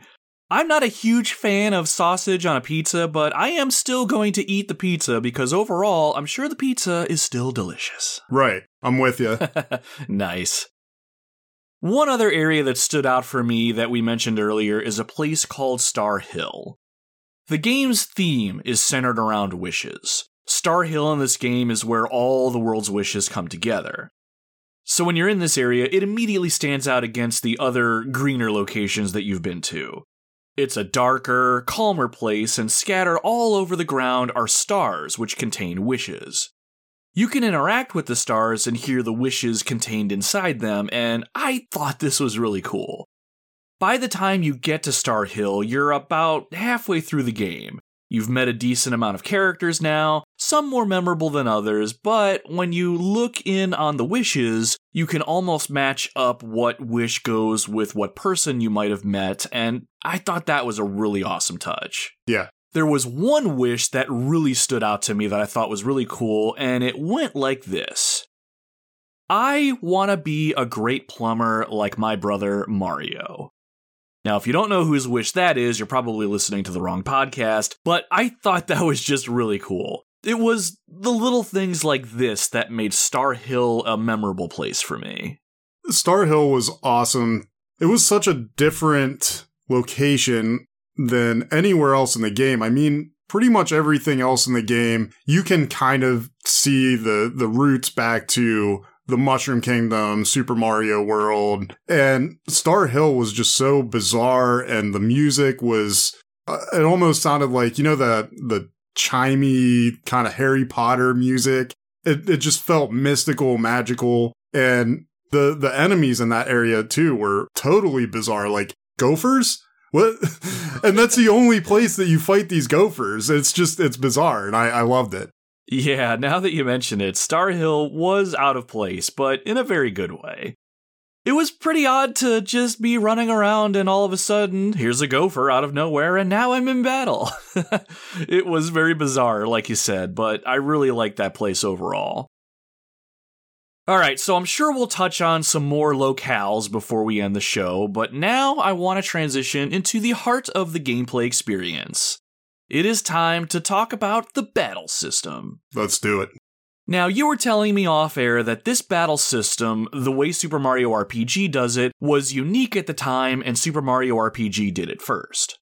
Yes, and I want to say Super Mario RPG was, for me, my introduction to gaming. I, I had played like original Nintendo games and I thought it was fun. This is where I became a gamer. And this influenced me so much that when I played Final Fantasy VII for the first time, one or two years after I played this, I kept hitting the timed button and I'm like, is it working? Is it working? Is Cloud, is his, is his sword dealing out more damage? I don't know. I, it doesn't seem like it's working, but Super Mario RPG taught me, hey, if you hit the button at just the right time, you're gonna double the damage. You saying all that brings back the same memory for me. I had forgotten until you said this, but I, honest to God, did the exact same thing. Even if I didn't see a larger damage output, I thought that hitting my button at the right time would give me an extra critical hit chance or something like that. Now, we did get the ability to increase damage when using Squall's Gunblade in Final Fantasy VIII, but god damn, that is hilarious. I thought I was the only one that hit my button in other games like that. So, if I may, I want to put you on the spot if I could. I'm sure a decent amount of people listening probably understand the nuances that is this game's battle system, but for those who might not know, or for those that need a refresher, do you care to give us a brief synopsis? Yeah, so it, it actually goes back to something I said earlier about Princess Peach and her war fan. If you're doing a physical attack and even some magic attacks, when you choose the attack, they will go through the normal motion. So Mario will have a hammer and he'll he'll hit down with the hammer. Bowser will have a chomp that he can throw and, and hit an enemy.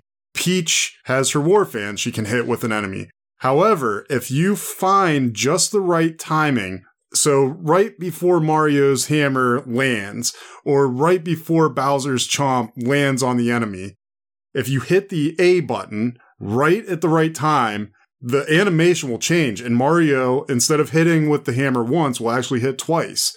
The chomp, instead of just hitting the enemy, will actually open up its mouth and go, om nom nom nom, and deal out at least 1.5 damage. I think your chomp was much more ferocious than my chomp, but go ahead.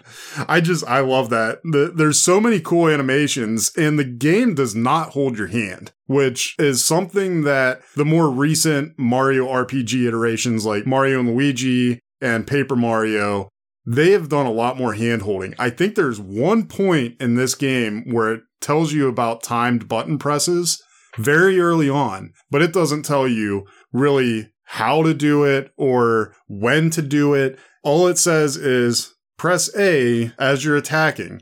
But every character's animation is different. And even within those characters, when you, for example, Mario, you go from the hammer to your punching gloves. And when you go to the punching gloves, that window to hit the A button to double your attack changes from the hammer. So it's a constant learning curve, and I appreciate the fact that it's not a tutorial every single time I get a new item. Yeah, I really like that about this game. I'll admit, at first I was a little annoyed without any direction. Mario starts with his fists and soon finds the hammer. After that, he finds a Koopa shell, I think, and uses that as his weapon. All three attack methods use different timed button presses for max damage, so hitting the button early for one method may not be the timing needed for another. Now, the reason that annoyed me was I would find a new weapon that would have a higher base attack stat, but since I had to relearn the timing window, I found that I was dealing less damage with my new weapon until I was able to find that sweet spot again. But when I did find that new sweet spot and I saw my damage go up, it was sort of an aha moment, and it felt really good finding my way back. So I know you know that you can also use the time button presses defensively. Yes. Did you know that there's some magic attacks that you can actually block? I. No, I don't think I knew that. Not all of them. If it's a magic attack and it's only aimed at one party member, I think like Drain is one you can actually block a drain. So when the little light orb comes out, if you hit the A button at just the right time, you can actually block that. So I thought that was kind of interesting, and it's way harder to get the timing down for things like that, and even just defensively in general. I found the timing to be more difficult than offensively, but it is still cool that there's like little nuances that, hey, I, I don't care if they're going to attack the entire party. I'm still hitting that A button when I think that there might be that window might be open. I think I actually got to a point where I would get hit with a magic attack and I would stop trying to defend it with a button press because it never worked for me. So I just figured either my timing was just that bad or the attack was unblockable. I certainly need to practice more though. But this whole timed button system, it sounds so simple when you say it out loud press button at right time, do more damage, press button at right time, take less damage. But what makes this battle system so successful is it gives the player a reason to be invested in a battle situation. There's so many other games out there where you just enter the command, sit back, watch things play out, and repeat. Now you have some direct control over the battle itself, even if it's just giving your character a chance to deal more damage or defend an incoming blow. It encourages the player to engage themselves in battle, and the button presses make the battle a little bit more fun, too. There's plenty of games out there now that have tried to replicate this battle system, and while there's some out there that do a pretty good job adapting it to their own systems, I argue none of them have really nailed it like Super Mario RPG did. No, I I completely agree with you. The newer games like the Paper Mario, Mario and Luigi, there's a lot more hand holding and I the window is a lot bigger in these newer games. Mm. Uh, the window with Super Mario RPG was real tight and you had to be real precise. It's interesting, though, that even though the battle system requires a lot of preciseness, and I don't want to get too far off topic here, so bear with me, a decent amount of people I've talked to have considered this game to be baby's first RPG. Overall, there's not too much going on under the hood, and it's pretty simplistic. There's not a lot of stats to manage, not a lot of item management, really, but at the same time, this system and the game's features are as complicated as you, the player, want them to be. Oh, I, I agree completely. And calling it baby's first RPG, I would say that if we're in 1996, yes, you could say that. Well, actually, no, I take that back. Baby's first RPG is Mystic Quest because you literally cannot die in that game. if you die in Super Mario RPG and you thought, oh, I, I don't need to save. I'm just going to go right through. It takes you all the way back to your last save point. point, and not all save points, even if you are saving every single time, are at forgiving locations. I got killed multiple times on my most recent playthrough, mostly because I was kind of thinking about, like, I've already beat this game five times. This is kind of like, you know, baby's first RPG. But I got my butt kicked a few times, man, especially towards the end of the game. And yeah. then I remembered, all right, I'm going to treat this like a Bethesda game. And I'm just, once I get through a battle or once I clear a room, I'm going back to the last save point, saving, and then going back through because it'll kick your butt if you're not paying attention. Oh, yeah, I wholeheartedly agree. The simplicity of this game can't be ignored, but even in the simplicity, there could be a competent and challenging game underneath it all. Outside the button presses to increase attacks and boistering your defense, there is magic in this game as RPGs want to do. Now, the way magic is done is a bit different than what some might be used to. In most RPGs, each character has a specified amount of MP or magic points, and those points would belong to each character specifically, individually. In Super Mario RPG, Instead of magic points, we have flowers. And flowers are one big pool of flowers that each character draws from instead of having their own individual pool. And I should also mention that it's not just magic that uses flowers, it's any special ability. Now, take for example Mario. He has an ability called Jump, which uses three flowers to execute, I believe. When those three flowers are used, it takes away from the party's flower pile, so you have to decide what abilities make sense to use given your current flower power. Now, I rather like this approach, but I can see how it can be limiting. Say you're using Mallow and you're toasting everything with his thunder magic. Then you come across an enemy that you know is going to go down easy with Mario's super jump, but do you use the super jump on a single enemy or do you continue to use Mallow's thunder magic, which hits everyone all at once? It can be limiting from that perspective, but it does make you think strategically a bit. One nice thing about the treasures and loot that you'll find as you go is you'll often find flowers, flower jars, and even flower boxes. That'll increase your overall flower pool. So as you progress, you're able to use more special abilities more often. Overall, I like the system, but I am curious what are your thoughts on the magic system?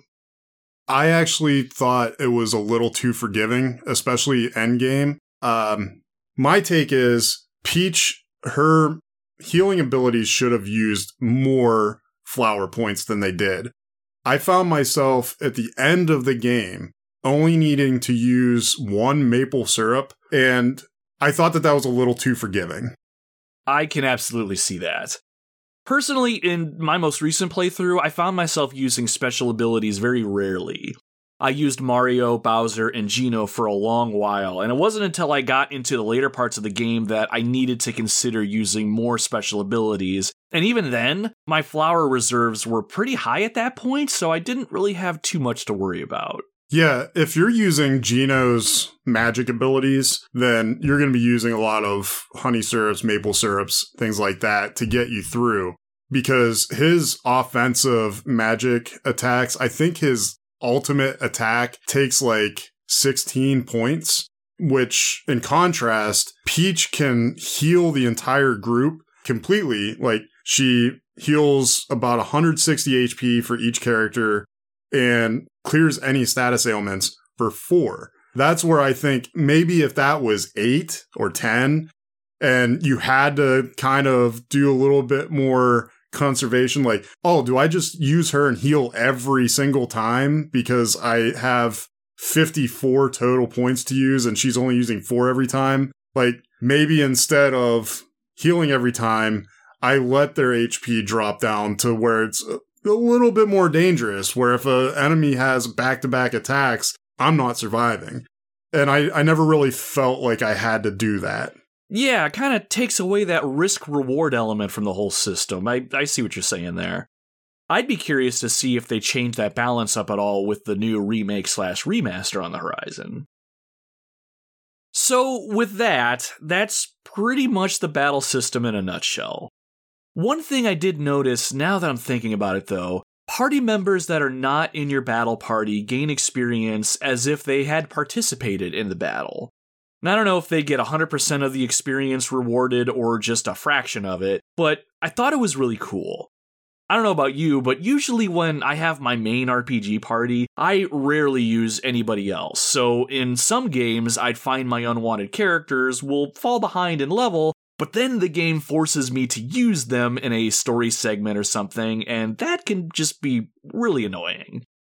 This way, though, everybody stays on pace and I can swap them in and out as needed without having to worry about their level. So the game will disperse experience points in totality to everybody in your party. Nice, that's awesome. I am a big supporter of that. Yeah, I loved it. Now, really quick before we move on, I am curious about something. What was your main party of characters? Over all the time that you've put into this game, who were your go to characters and why? I am so glad that you asked this. so I think, and I, I probably realized this as a kid because my party was the same the first time I played it as it was the last time for the end game. And I think that Super Mario RPG kind of funnels you into using certain characters at certain points of the game. So when you start out, you're you're with Mario and Mallow, and the third character that you get in your party is actually Bowser, or is it Geno? Geno is the third character you get, and Bowser is the fourth. I remember that specifically because once you get your fourth character, the game teaches you how to swap out party members, and that's right when I kicked Mallow the hell out of my party, and he was no longer welcome back. Uh, yes, yes, you're right. Geno is actually significantly earlier than Bowser. But you still don't really have to make any choices. But once you get Bowser, your party naturally becomes Mario, Bowser, Geno. Just like you said, you take Mallow out. When you get Peach later on, I didn't use her at first because I didn't have to. I was just bulldozing through everybody with offensive attacks from Mario, Bowser, Geno. There is a point in the game shortly after where you stopped at the sunken ship when you go to the volcano. The difficulty starts ramping up there and you need to be able to heal and there's that inventory management. It's a lot easier to use four flower points to heal the entire group than to be using a mid mushroom uh, like one at a time or pick me up, like letting your party die so that you can use a pick me up to regain 100% health. So there is a point in the volcano where it kind of says, okay, Mario, you can't take him out of your party. Peach is basically a necessity. So now who do you want your third character to be? And that third character is going to kind of depend on your playstyle. For me, it's always been Bowser just because his physical attacks are so epic and deal so much damage. But I could I can understand why somebody might choose Geno because he does have good physical attacks. His magic attacks are very powerful at the end of the game. And I'm with you. I don't know why anybody would put Mallow in at end game. Yeah, my hatred for Mallow aside, I could not statistically justify putting him back in my party based on his stats and his available abilities. I defaulted to Bowser just because I enjoyed his sheer raw power and I loved a lot of the weapons that he used.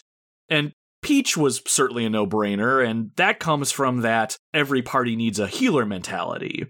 And I didn't remember how inexpensive her heal all ability was until you mentioned it, but once she has that ability and you stick her in your party, that was it. She was not going anywhere. And to be quite frank, I don't know how you beat the game without Peach. Last night when I was finishing it, I died twice against the final boss and had to restart the fight. And I had Peach in my party and I was using her as a healer. So if you don't have a healer in your party, I I honestly don't know how you could beat it. Unless you just just spent hours grinding and grinding. And there is a place towards the end of the game where you can grind and I did grind a little bit. I think I finished the game my party was at level 26 but you max out at 30. So there's only four more levels to go from there. And even going up to level 30, the final boss has so many hit points. I don't know how you beat the game without Peach. So that's why, to me, it's like at the end of the game, you really only have one option in your party. Like Peach kind of has to be there. Yeah, I, I, would agree. And when I think back to when I originally beat this game as a kid, she was absolutely in my party. Now, back in the day, during the final fight, I was very underleveled. It was to a point where Mario would keep getting knocked out, I would revive him with Peach, heal the party with Peach as I was able to, and Bowser would chip away at the final boss, and then eventually, eventually, I was able to come out on top. So I agree, I don't think you can realistically complete this game without Peach. But to answer my own question, my main party of characters tends to be Mario, Peach, and Bowser. But in my replay, I'm going to try Mario, Peach, and Geno, since I'm shaping Geno into a pretty big physical powerhouse. Alright, now before we move on from here and talk about some specific story beats we wanted to cover, we absolutely have to give a shout out to the game's overall presentation, specifically the sound design, the graphics, and the soundtrack. When I was making our show notes, you made it a point to ensure that we had a section about the presentation, so I'll let you lead off here. What's on your mind regarding Super Mario RPG's presentation? Yeah, I just I just want to take a minute to talk about this because with the graphics, I think that they hold up today. Going back and replaying this on my I think it's a 45 inch TV and I'm playing it on the virtual console. Yeah, when it's th- when it's stretched out that much, you can see the individual sprites. And it wasn't meant for that, so I'm not going to hold that against them. If you see this on a smaller screen, it looks beautiful. And it's seriously aged better. And I know you're a huge PlayStation 1 fan, but it aged better graphically than any PlayStation 1 game and probably just about any N64 game, in my opinion. How dare you insult my polygons, sir? Sprites just they they last better. No, I do agree with you on this all jokes aside. I ended up replaying this game on my Super Nintendo Classic, and I'm using an HDMI output to, uh, I don't know how big this TV is over here, but it's about 40 inches if I had to guess. Just like you said, stretched out on a TV that wasn't the little guys that we grew up with, and you'll start to see the cracks and the imperfections. But even like that, the game still looks good. Which is another reason I'm excited for the remake slash remaster because I'm very excited to see how wonderful this new iteration is going to look. Even if all Nintendo was going to do with this new version was clean up the graphics just a little bit and not add anything extra to the experience, no new abilities or new music or anything, it would still be a day one purchase for me. Yeah. And talking about music, the the music and the and sound in general, I'm gonna kind of talk about these together. I was so impressed by the fact that going back and replaying this game, I did not feel the need to have any other kind of media on. A lot of times when I play older games, I'll be listening to like a podcast or something. You know, a great one I've heard about is called Retro Wildlands. You should look it up sometime. Oh, yeah, I heard they're pretty so so. but no offense to the retro wildlands but i i didn't want to listen to anything else while i was playing this because the music was awesome the sound design was fantastic it's incredible to me that the the composer for this, I mean, a lot of people talk about Final Fantasy VI and the music in that game and the sound. I think Super Mario RPG is every bit as good as Final Fantasy VI from a 16 bit game standpoint. 100% agree with everything you just said. Now, I didn't know this as a kid, but I found out later that the music composer for Super Mario RPG is none other than the legendary Yoko Shimomura, who's done music for games like Kingdom Hearts, Final Fantasy XV, and Parasite Eve. And knowing that she was the one to compose the music for this game helped me understand why this soundtrack really knocked it out of the park. Replaying this game as an adult, the music really stuck with me this time around because I really noticed how it found a way to be Mario esque, like we're used to hearing. I'm talking about the, the wonderful whimsical tones, but at the same time, it sounds like a Square RPG, for lack of better terminology. The music found a way to balance both these worlds, and I think that is incredible. The sound effects themselves actually sound really good on the system, too. You have your standard Mario sounds, but I loved some of the finer details. Like you mentioned earlier, Peach's War Fan, for instance. That sound it makes when it hits an enemy is just so crisp and weighty. So, all that told, the music and the sound design are perfect in my eyes. The developers really knew how to squeeze every ounce of performance out of the Super Nintendo, and it is very obvious to see and hear. Alright, so with all that said, we're going to move on and talk about the game's campaign. Now, we're not going to hit on every single story beat here, but Nick, I know there are certain things about the story that you wanted to touch on that really stood out to you, so in this section, I want to turn the microphone over to you and let you run with your thoughts here. I'll jump in where it makes sense, but it's all you, buddy. Where do we want to go from here?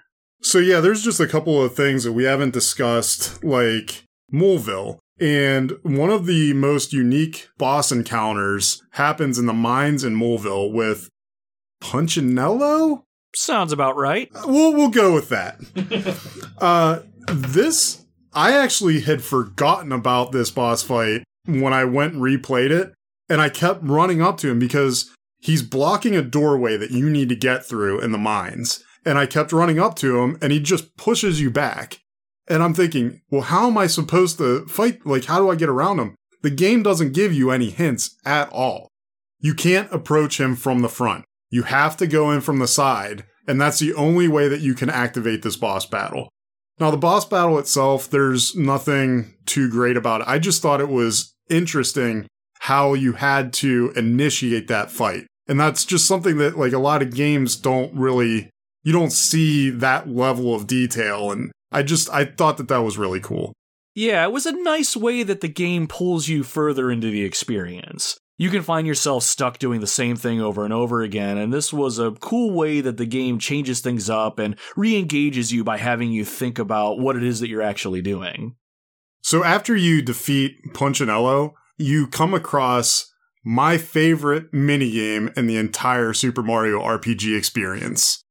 It is the classic minecart ride. And I don't know if this is technically an Easter egg, but it did, especially the side scrolling portion of this, really reminded me of the minecart levels from Donkey Kong Country. Yeah, now that you say that, I was thinking the same thing, and instead of getting bananas, you're getting coins. Yeah, yeah. But before you get to the side scrolling portion, there's actually a 3D area that makes Star Fox look like just a bunch of polygons floating around. So the 3D portion of this segment is very reminiscent of like the original Super Mario Kart. And it is so much fun. And for the longest time, including my most recent playthrough, I forgot that you can slow down. So even my most recent playthrough as a veteran of Super Mario RPG, my cart is constantly flying off the tracks because I'm just trying to go as fast as possible, get all the coins that I can. And there's one hairpin turn that if you don't slow down, you have to almost come to a screeching halt to be able to make this hairpin turn. And it's just, I, I just love that. I really wanted to touch on that segment of the game. It's such a fun and totally different type of mini game than the rest of the experience has to offer. Absolutely. It was really fun, and I got to play a bit of that last night. Oh, and that graphical trick, for those of you screaming it at your car speakers right now, is called Mode 7.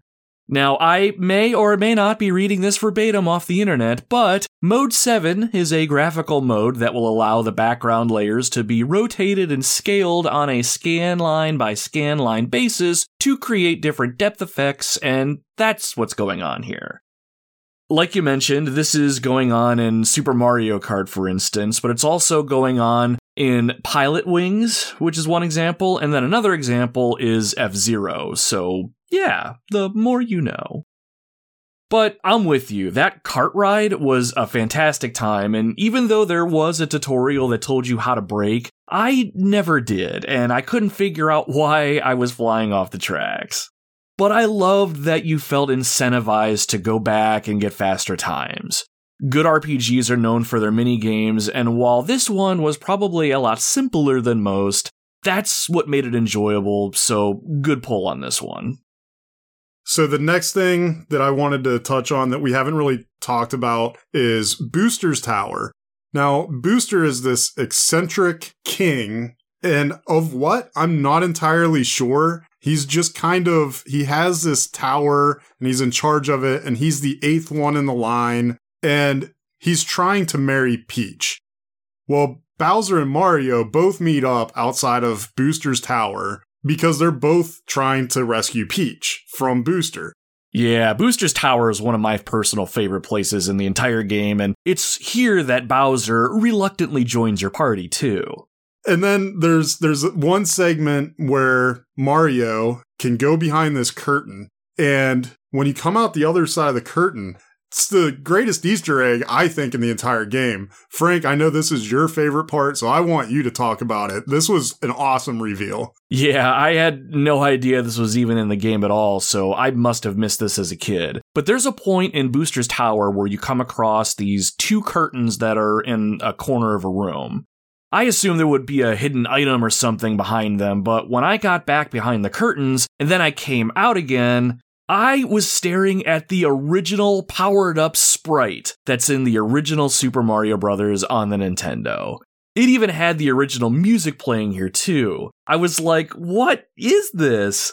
Actually, I don't care because this is an amazing throwback.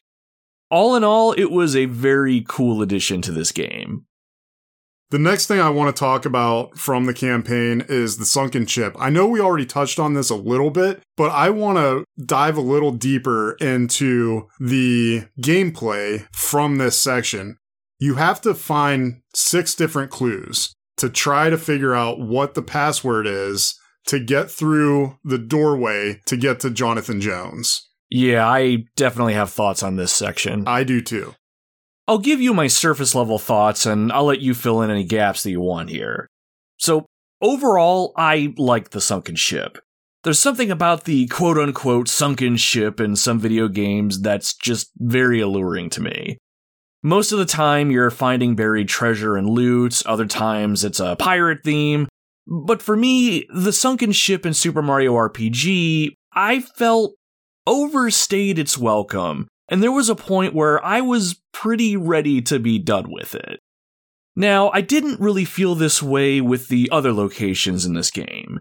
Generally, by the time I started getting bored of a location or sick of battling the enemies within a location, I was near the exit or I had accomplished what I needed to do there. With the sunken ship, not so much.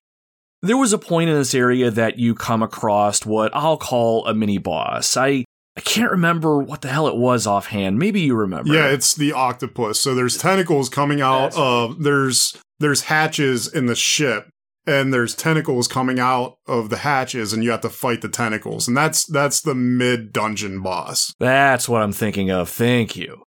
Now, I thought it was a great fight all things considered and it had sort of a finality to it. But when you defeat it, you still have a large chunk of the area you need to explore. To get through the sunken ship, your main objective is to figure out the correct password needed to enter into this device, and while I certainly appreciate the idea of going around the ship and looking for clues and how fun it probably was putting it together as a kid, I did not have the patience for this today, and I was pretty over the ship at this point. Honestly, I may have gone right to the internet to figure this one out, not gonna lie. So I actually was lucky enough to remember what the password was. But on this most recent playthrough, I thought, okay, I'm gonna I'm gonna get all six hints. I got to, right? After about 20 minutes inside the box maze, I was like, well, I'm not figuring out that hint.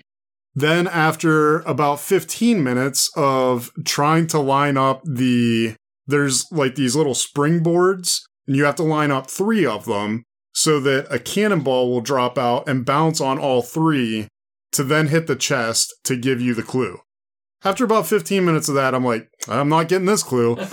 All the while, I I am 90% sure I remember what the password is, and I'm not going to spoil it here just because I want you to have to go through this or break down and go GameFAQs for the answer.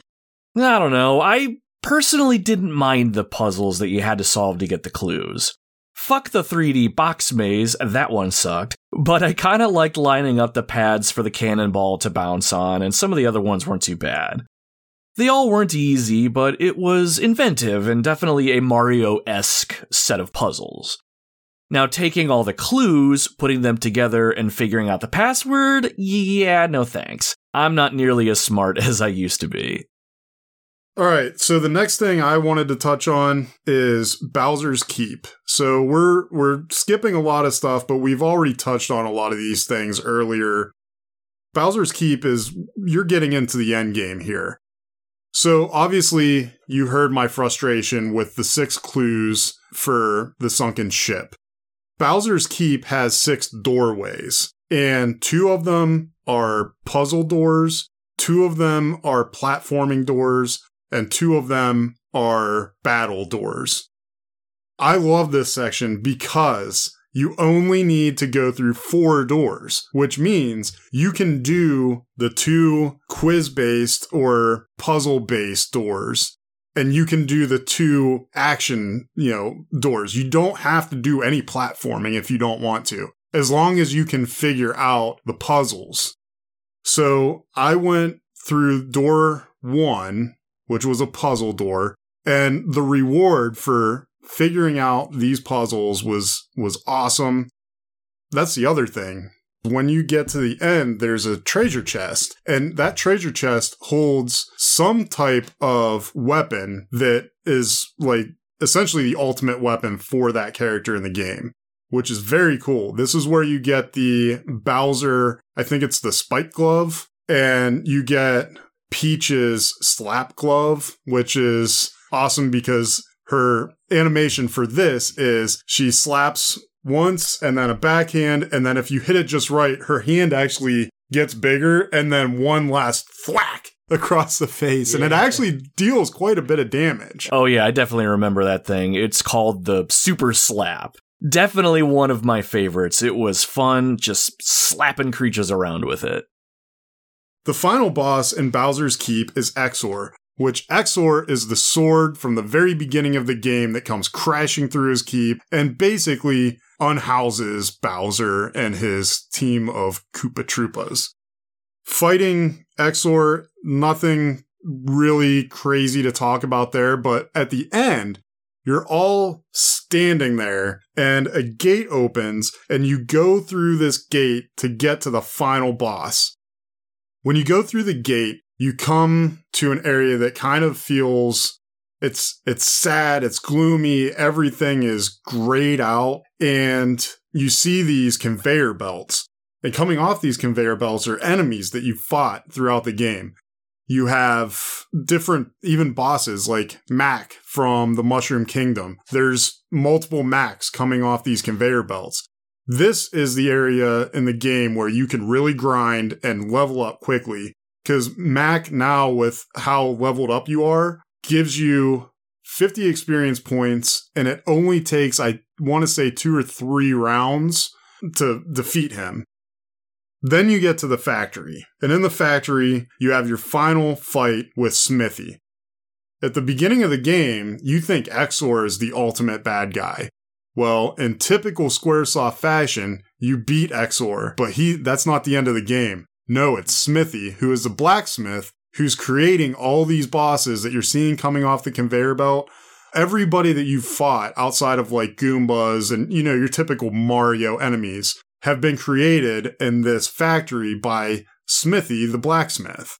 And let me tell you, this fight was tough. When I was talking earlier about having to have Peach in my party for this fight, you have to make sure that you're not only fighting Smithy, but there's a a thing on the wall that keeps spitting out this goop. And every time it spits out goop, Smithy will hammer it into an enemy that then is part of the battle. And these enemies, they could be like a shy guy or something like that, but they don't have the HP of your typical shy guy. These guys now have like thousand HP and they're dealing out some serious damage. So it's Mario attack, Bowser attack, Peach, heal everybody, rinse, repeat, reuse. Then you finally defeat Smithy. Oh, now the game's over. Well, Frank, what do we know about Squaresoft? it is not over until they say it's over and the final boss undergoes a transformation. Smithy gets angry, hammers the ground, keeps hammering it. All his monster minions are running up to him and they're saying, "Smithy, no, you have to stop. You're you're going to break the ground." And sure enough, he's he continues to hammer the ground. The ground falls out. Your party falls down into the abyss with Smithy, and then Smithy reveals his true form. So, just like with every Squaresoft game I can think of, there's always a true form, and this form is intense. His head will continually shapeshift. He'll be a tank one minute where he's just dealing out massive damage. He'll turn into a wizard where he can attack your entire party, and if you're not constantly healing, you're you're gonna die. That's why I'm saying like mushrooms and pick me ups. Well, pick me ups can come in handy if Peach dies, but otherwise, you're completely ignoring your inventory as, except for the potential use for a maple syrup to replenish Peach's flower points. This fight completely changed from every other boss fight leading up to this. This is where the difficulty really ramps up. And even with my party at level 26, this final boss fight still took about 30 minutes to really complete. And with that, I want to talk about some pop culture references. that is the best, worst segue ever. This amazing final boss fight with Smithy, complete with a higher difficulty and more strategy, and is just the biggest Squaresoft style battle in this entire game. We're going to leave that hanging and talk about some pop culture references. Oh man. But before we move into that, Nick, I did want to mirror a little bit about what you've brought to the table here. Thinking back to when I played this game as a kid, I still have no idea how I beat this game. I think I was several levels below where you were, and listening to you describe this battle, I have no idea how I managed. I beat this game, I swear to you though. I believe you. When I think back to it, I remember the final battle taking forever for me. I think I actually spent over an hour fighting Smithy. I could totally believe that. If you're not leveled up, if if you were going in at like level 23, 24, yeah, I could easily see it taking an hour. It was really intense, but it was definitely long and drawn out from what I remember, but all told, I really did enjoy it. I really liked the music that was playing during this fight too. It was pretty epic. I know we're poking jabs at Squaresoft a bit here since they like doing the whole, this isn't even my final form approach with their main bad guys, but Squaresoft games really knew how to put together an epic final showdown. More than that, though, it's the little things along the way that really added up to an amazing experience. When the final battle was over for me and I had a chance to really think about the journey, I actually think it was a lot of the little things that came together and helped shape the experience for me. Specifically, the cameos and pop culture references that you brought up. So let's segue into that. What sort of callouts did you want to mention? So uh, I'm just going to run through these, and then we can we can talk about the ones that you're most interested in. But we have Link sleeping in a bed. We have Donkey Kong appearing as an enemy. We have Samus from Metroid sleeping in a bed, dreaming about Mother Brain. We have the F Zero Racer. We have the Arwing from Star Fox. Personal favorite of mine. And one that I'm not 100% sure of, but there's a knight that you fight in the factory that really looks familiar. He kind of looks like Shovel Knight, maybe Shovel Knight. Maybe they're actually taking it from Super Mario RPG. I don't know. I think I've seen him before, um, but that's a possible reference. I think you're 100% spot on with that one, man. While you were talking, I looked that knight up online and he absolutely looks like Shovel Knight, so it is very possible you just stumbled on Shovel Knight's origins. But all that said, they might not sound groundbreaking or super unique on the surface, but I liked seeing these cameos from other Nintendo properties sprinkled in here and there. Growing up, I personally missed out on a lot of Nintendo properties. I didn't really play Metroid, I missed out on F Zero, but I did play a decent amount of Legend of Zelda Link to the Past, and I played a ton of Star Fox. So seeing those things in Super Mario RPG really made me want to go back and check out some of my old favorites, and it made me hungry for something new. So, all in all, I love the little cameos, so I'm glad you wanted to talk about them. So, that said, what's left that we need to talk about? So, I want to talk about the end of the game. All right, Wildlanders, listen up. So, we've talked about a lot of stuff today, but if you've never played this game before and you don't want the very end spoiled for you, I just wanted to give you a courtesy heads up and allow you to skip ahead a little bit in the show. It's not an earth shattering ending or anything. It is a Mario game after all, but I wanted to extend the option for you to skip it if you so chose. I'll put some timestamps in the show notes if I remember so you know exactly where you need to pick back up. So, just to break that up, let's take a quick musical break, and then Nick and I are going to talk about the very end of Super Mario RPG.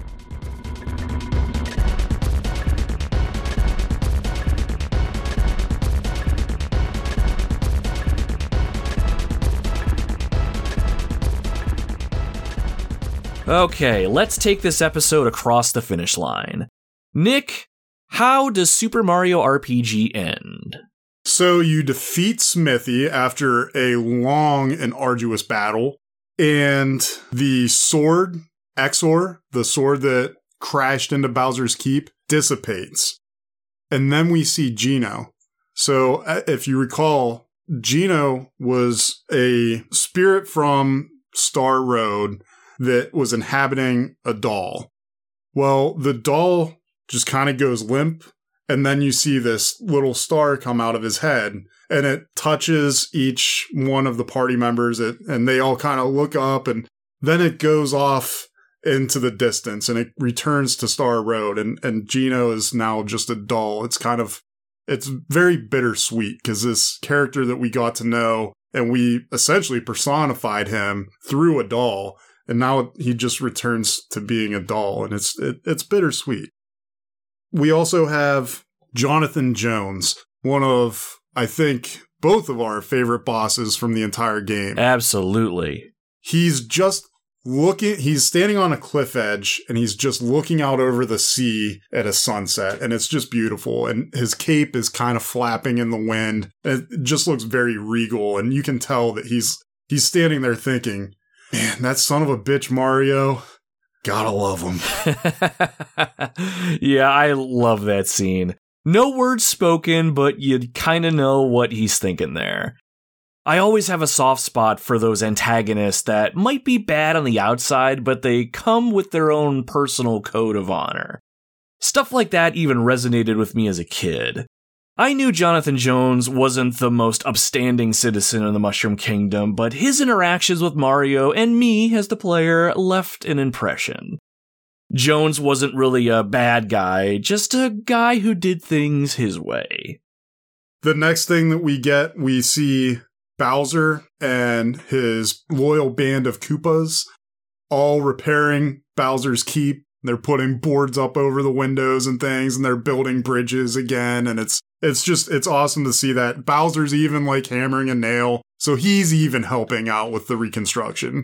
It almost makes me feel bad that once this game is over and I'm on to my next Mario adventure, I'm going to have to go back to thwomping on some Goombas and Koopas. And after the adventure I just had, you almost start to think that Bowser and Mario can almost coexist in the Mushroom Kingdom.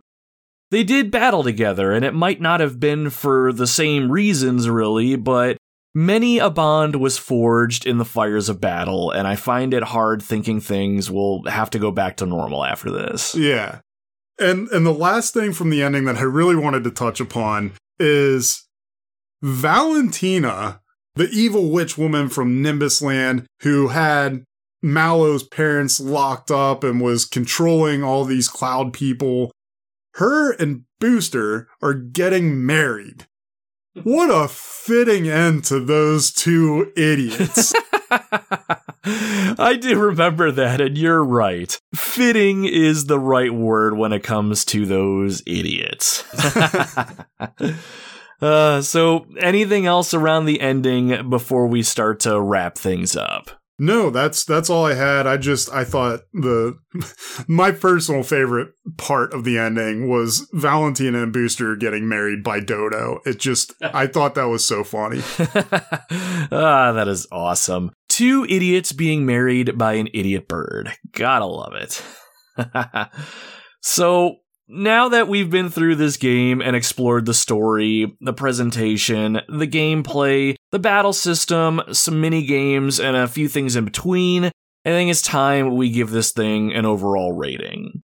Now, we're getting the remake slash remaster in a couple more weeks, and I think I could speak for you by saying we're pretty damn excited. I think this is gonna be awesome. For sure. But thinking back to the original, let's give it a rating, and I think we should do it in two ways. I'd like to rate it as it was back when we played it in 1996, and then rate it when we played it again today. Now, for me, if I had to rate this game back in 1996, it would be a 10 out of 10 game, no discussion. This game was a blast to play. It had a fun and engaging story. The graphics were fantastic for the time, and I could not get enough of this experience.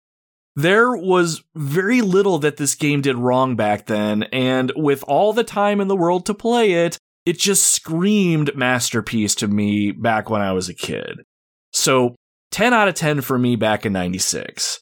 What about you? How would you rate this game if it were 1996? Yeah, I'm right there with you. It is a 10 out of 10 in the lens of the 90s. Um, I say the 90s because I don't want to just contain it to 1996. I think for that decade, it's a 10 out of 10 game.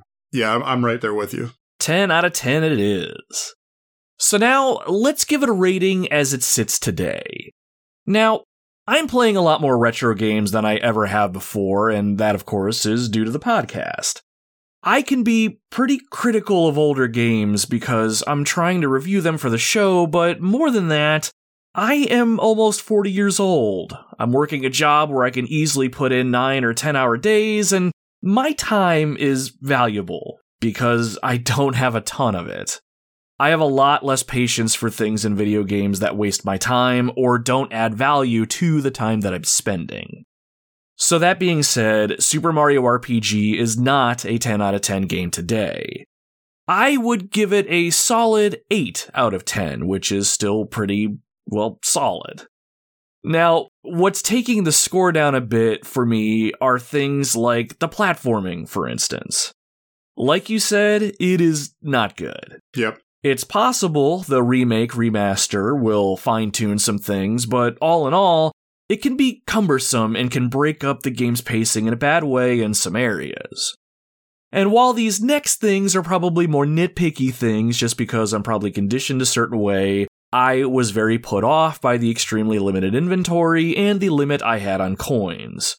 And more than that, while a level 30 cap wasn't the worst thing ever, I would have loved to have been able to level myself up higher if I so chose. Still, I think an 8 out of 10 makes sense from my perspective. What do you think? Yeah, I'm I'm once again I'm right there with you. I think this is an 8 out of 10 game and that is putting it up against current day games. This is I'm putting this up against God of War Ragnarok. I'm putting it up against The Last of Us. I as a whole, this is still an 8 out of 10 game.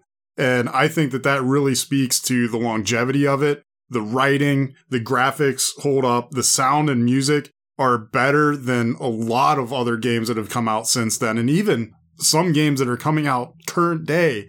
It really does a great job of telling a story. And even though I know a lot of people, including you, hate Mallow, I hate him for being in my party, but his storyline was just, it was very fleshed out. It was, it was very touching. And I, I think that it probably has the best storyline of any Mario game that's ever come out, just as a whole. Like, not just Mallow's, but the, the whole storyline, I think is the best and most fleshed out from any Mario game. It's the best of all the subsequent Mario RPG games that came out, like Paper Mario and Mario and Luigi. And I, yeah, it's, it's an 8 out of 10 by today's standards up against other games that are coming out right now. Hell yeah. I think it goes without saying if you, listening right now, haven't had a chance to play Super Mario RPG, definitely find a way to play this game and experience it for yourself. And if you want to wait and grab the remake slash remaster that's just around the corner, I think that's a good move as well because I'm very confident that the new version of this game will capture what makes the original such a fun experience. And speaking of the new game, I think that's a great segue to talk about one final short topic that I thought would be fun to touch on today before we end the show, which is the remake slash remaster itself. So as we record these words, we're just under a month or so away, couple weeks, whenever this episode airs, for the new game to come to the Nintendo Switch. This new version of the game is going to have updated graphics and some added gameplay features. Now, the last big question I want to pose is why do people like Super Mario RPG so much, and what is it that people, ourselves included, are hoping the remake slash remaster brings to the table? What do you think, man?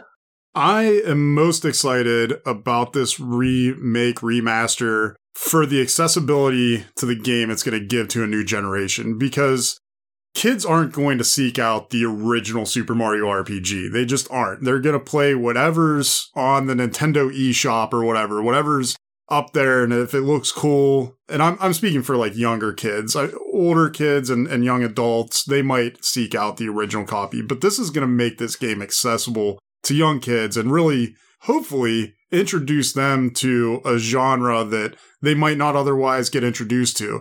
This, if it's anything like the impact it had on me growing up, is it's going to breed a whole new generation of RPG fans. And I couldn't think of anything better than that. Absolutely spot on. I don't even think I can really add to that because that's a lot of what I was thinking as well.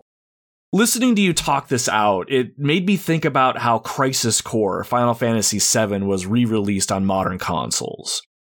That game is one of my favorites, and it was originally locked onto one console, the PlayStation Portable, the PSP. When I learned of the remaster for that game, my first thought was not that I'll get to play it with updated graphics and all of that, I was most excited that other people would get a chance to experience this game and hopefully fall in love with it like I did. Now, I know a game like that probably didn't spawn a new generation of RPG gamers, but the idea that things that were once locked away or only available in a limited capacity can now become more available and even be improved upon for future generations is now a real thing, I cannot help but be most excited for that. I want everyone to experience the things that I love, and I think we all feel that way. Now, with the new Super Mario RPG, they are talking about introducing some new features that are not in the original. Now, I'm personally on the fence with what I've heard so far, and judging by your grunt, I assume you share my concerns. So, what do you think about Nintendo adding new features to Super Mario RPG? I fucking hate it. Oh, well, I knew you weren't super excited for some things, but wow. So, what do you quote unquote fucking hate about the new additions? Let's not put the Mario and Luigi and Paper Mario stink. And I, I like those games, but they they made it way too easy. Like Paper Mario and Mario and Luigi are two series of games that are they're fun, they're shut your brain off, they're not very challenging. I have most recently been playing Mario and Luigi Bowser's Inside Story. And this is shortly after playing Mario and Luigi Dream Team. And after beating Mario and Luigi Dream Team, it's like a 40 hour storyline. I went and I started playing Bowser's Inside Story. It's kind of more of the same and it's not challenging at all. And I just got bored with it. I haven't picked it back up since. And this new mechanic that they're putting in to Super Mario RPG, where there's a meter, and as you're dishing out attacks, the meter slowly fills up, or maybe it's fast, I don't know, depending on how easy they want to make it. Once this meter fills up, then you can unleash a physical attack, not a magic attack, but a physical attack that is an area of, of effect attack. And I don't know, it doesn't appear like it's going to use any flower points or anything like that.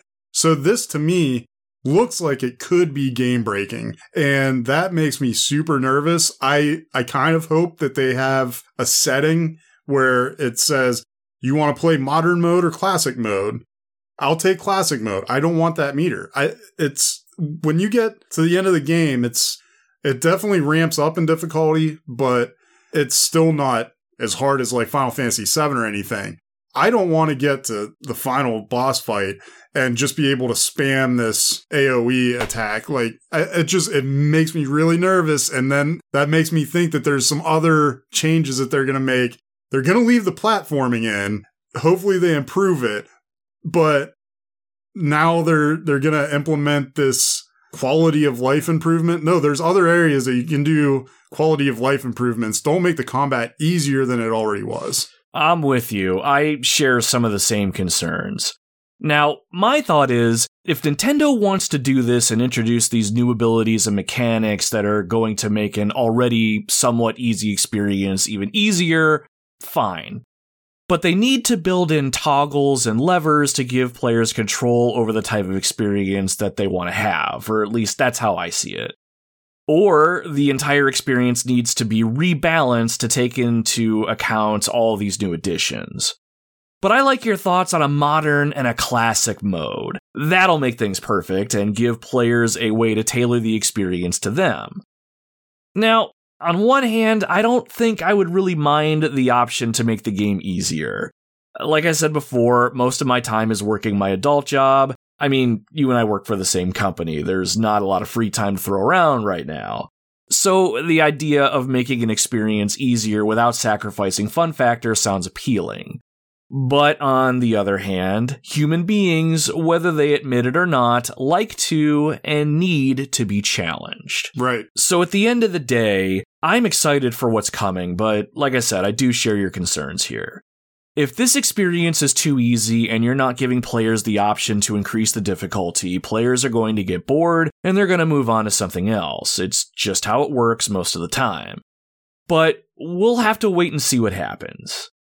Now, the other thing I heard that they're going to be adding is something called post boss rematches. Now, I don't know if it's going to be like a boss rush mode where you tackle bosses from the campaign one after the other, or when you play through the game, the bosses are varied in some way. I don't know. I don't really care for bosses in video games all that much by default. I can take them or leave them. So I don't think I have much of an opinion here. What are your thoughts on this one? Uh, it's already in Super Mario RPG. It's the conveyor belts right before you get to the final boss. Oh, the part I didn't get to because I ran out of time. Got it. nah, it's a good point. But As far as the super mega kill everything meter and the boss rush mode goes, that's really the only new additions I think I'm aware of at the time that we're recording this. Is there anything that we're missing that you can remember? Yeah, I, they've been pretty tight lipped about this project. Yeah, and I'm pretty okay with that. As excited as I am for this remake slash remaster, I've been consciously avoiding trailers and showcases just because I want to go in blind and experience it like I did when I was a kid. And if all they did was just release this new game with updated graphics and that was it, I would be completely fine with that. Oh, 100%. I'm trying not to get my hopes up, but some things I'd like to see are some more cameos and callouts to other games. I'd love for them to drop in some quality of life improvements like an expanded inventory, ability to hold more money, and hell, maybe even give us the option to have prompts on the screen that will allow us to time our button presses more precisely for extra damage or defense. Keyword there though is option. Regardless, though, nothing more is required of this game, and the original is fine as is, so anything new they add should, in theory, enhance the experience. I hardly ever pre order games, and I've already got this one pre ordered, so it is a day one purchase for me. I cannot wait for this game. It is going to be fantastic. I agree. And with that final thought, we have come to the end of our Super Mario RPG journey. Nick, I want to thank you again, man, for taking time out of your day to come over to the house and nerd out with me for a little bit. I really do appreciate you being here. Thanks for having me. Uh, like I said, this is the this is the one game that I'm truly passionate about. There's been so many great games that have come out since I've played this, but this one will always have a special place in my heart.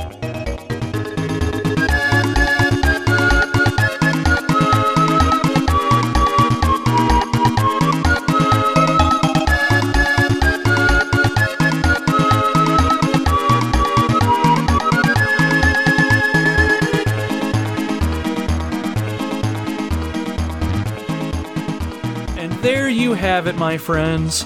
This has been episode 46 of the Retro Wildlands Super Mario RPG for the Super Nintendo. Thank you very much for tuning into the show today, and a huge thank you to my buddy Nick for taking time out of his day to hang out with me and talk video games. Super Mario RPG may not be a perfect game nowadays, but I can't help but look back on it fondly. I can always count on it to give me a pretty solid experience, and diving into its world will never not be fun for me. Sometimes when I'm hungry, I'm not looking for the finest steak or the dish with the most exotic ingredients. Sometimes I just want a simple cheeseburger with ketchup and mustard, and Super Mario RPG is the cheeseburger for me. If you like the show and want to show it and myself some support, please consider subscribing to it on your preferred podcasting platform. For the time being, I do not have a dedicated release schedule for new episodes, and I'm making them as my busy schedule allows. Subscribing to the Retro Wildlands will make sure that you're notified anytime new content drops, and I have to imagine subscribing helps the show in the background somehow, so I would appreciate the support in that way. Now, if you really like the show, which I assume you did since you're still listening this far in, please consider leaving a good review on your podcasting platform if you're able to do so. I'm just a 39 year old guy who loves video games and making podcasts, and I do all of these episodes by myself. So if you could, leave me a good review, will ya? Not only will it help circulate the show to new listeners, it'll just make me feel good but only leave me a good review if you think I've earned it, or if you have the time to spare beyond listening to the show. Seriously, just you listening to the show today is much more than I could ask for, so any amount of support that you can spare is greatly appreciated. So, what's coming up next? After two fairly big games in a row for the podcast, I am looking for something that is not too involved to cleanse the palate a little bit. I keep going back and forth on whether or not I want to dive back into the original Nintendo or if I want to go back and check out the Sega Genesis. I've been playing with a few games on either system, and I think I'm just going to see what games stick that I want to do a podcast on. Is there an NES or Genesis game that you would like me to cover on the show? Reach out to me on social media and let me know. Otherwise, I'm going to let Dee Dee, our canine expedition leader, take us in whatever direction that he wants. It is his expedition, you know, and we're just along for the ride. And speaking of, I would be absolutely honored if you joined up with us again down the road. We have many more miles of gaming ground to explore, and I would love to have you with us on the journey. Until then, my friends, my name is Nomad, and you can find me roaming the retro wildlands.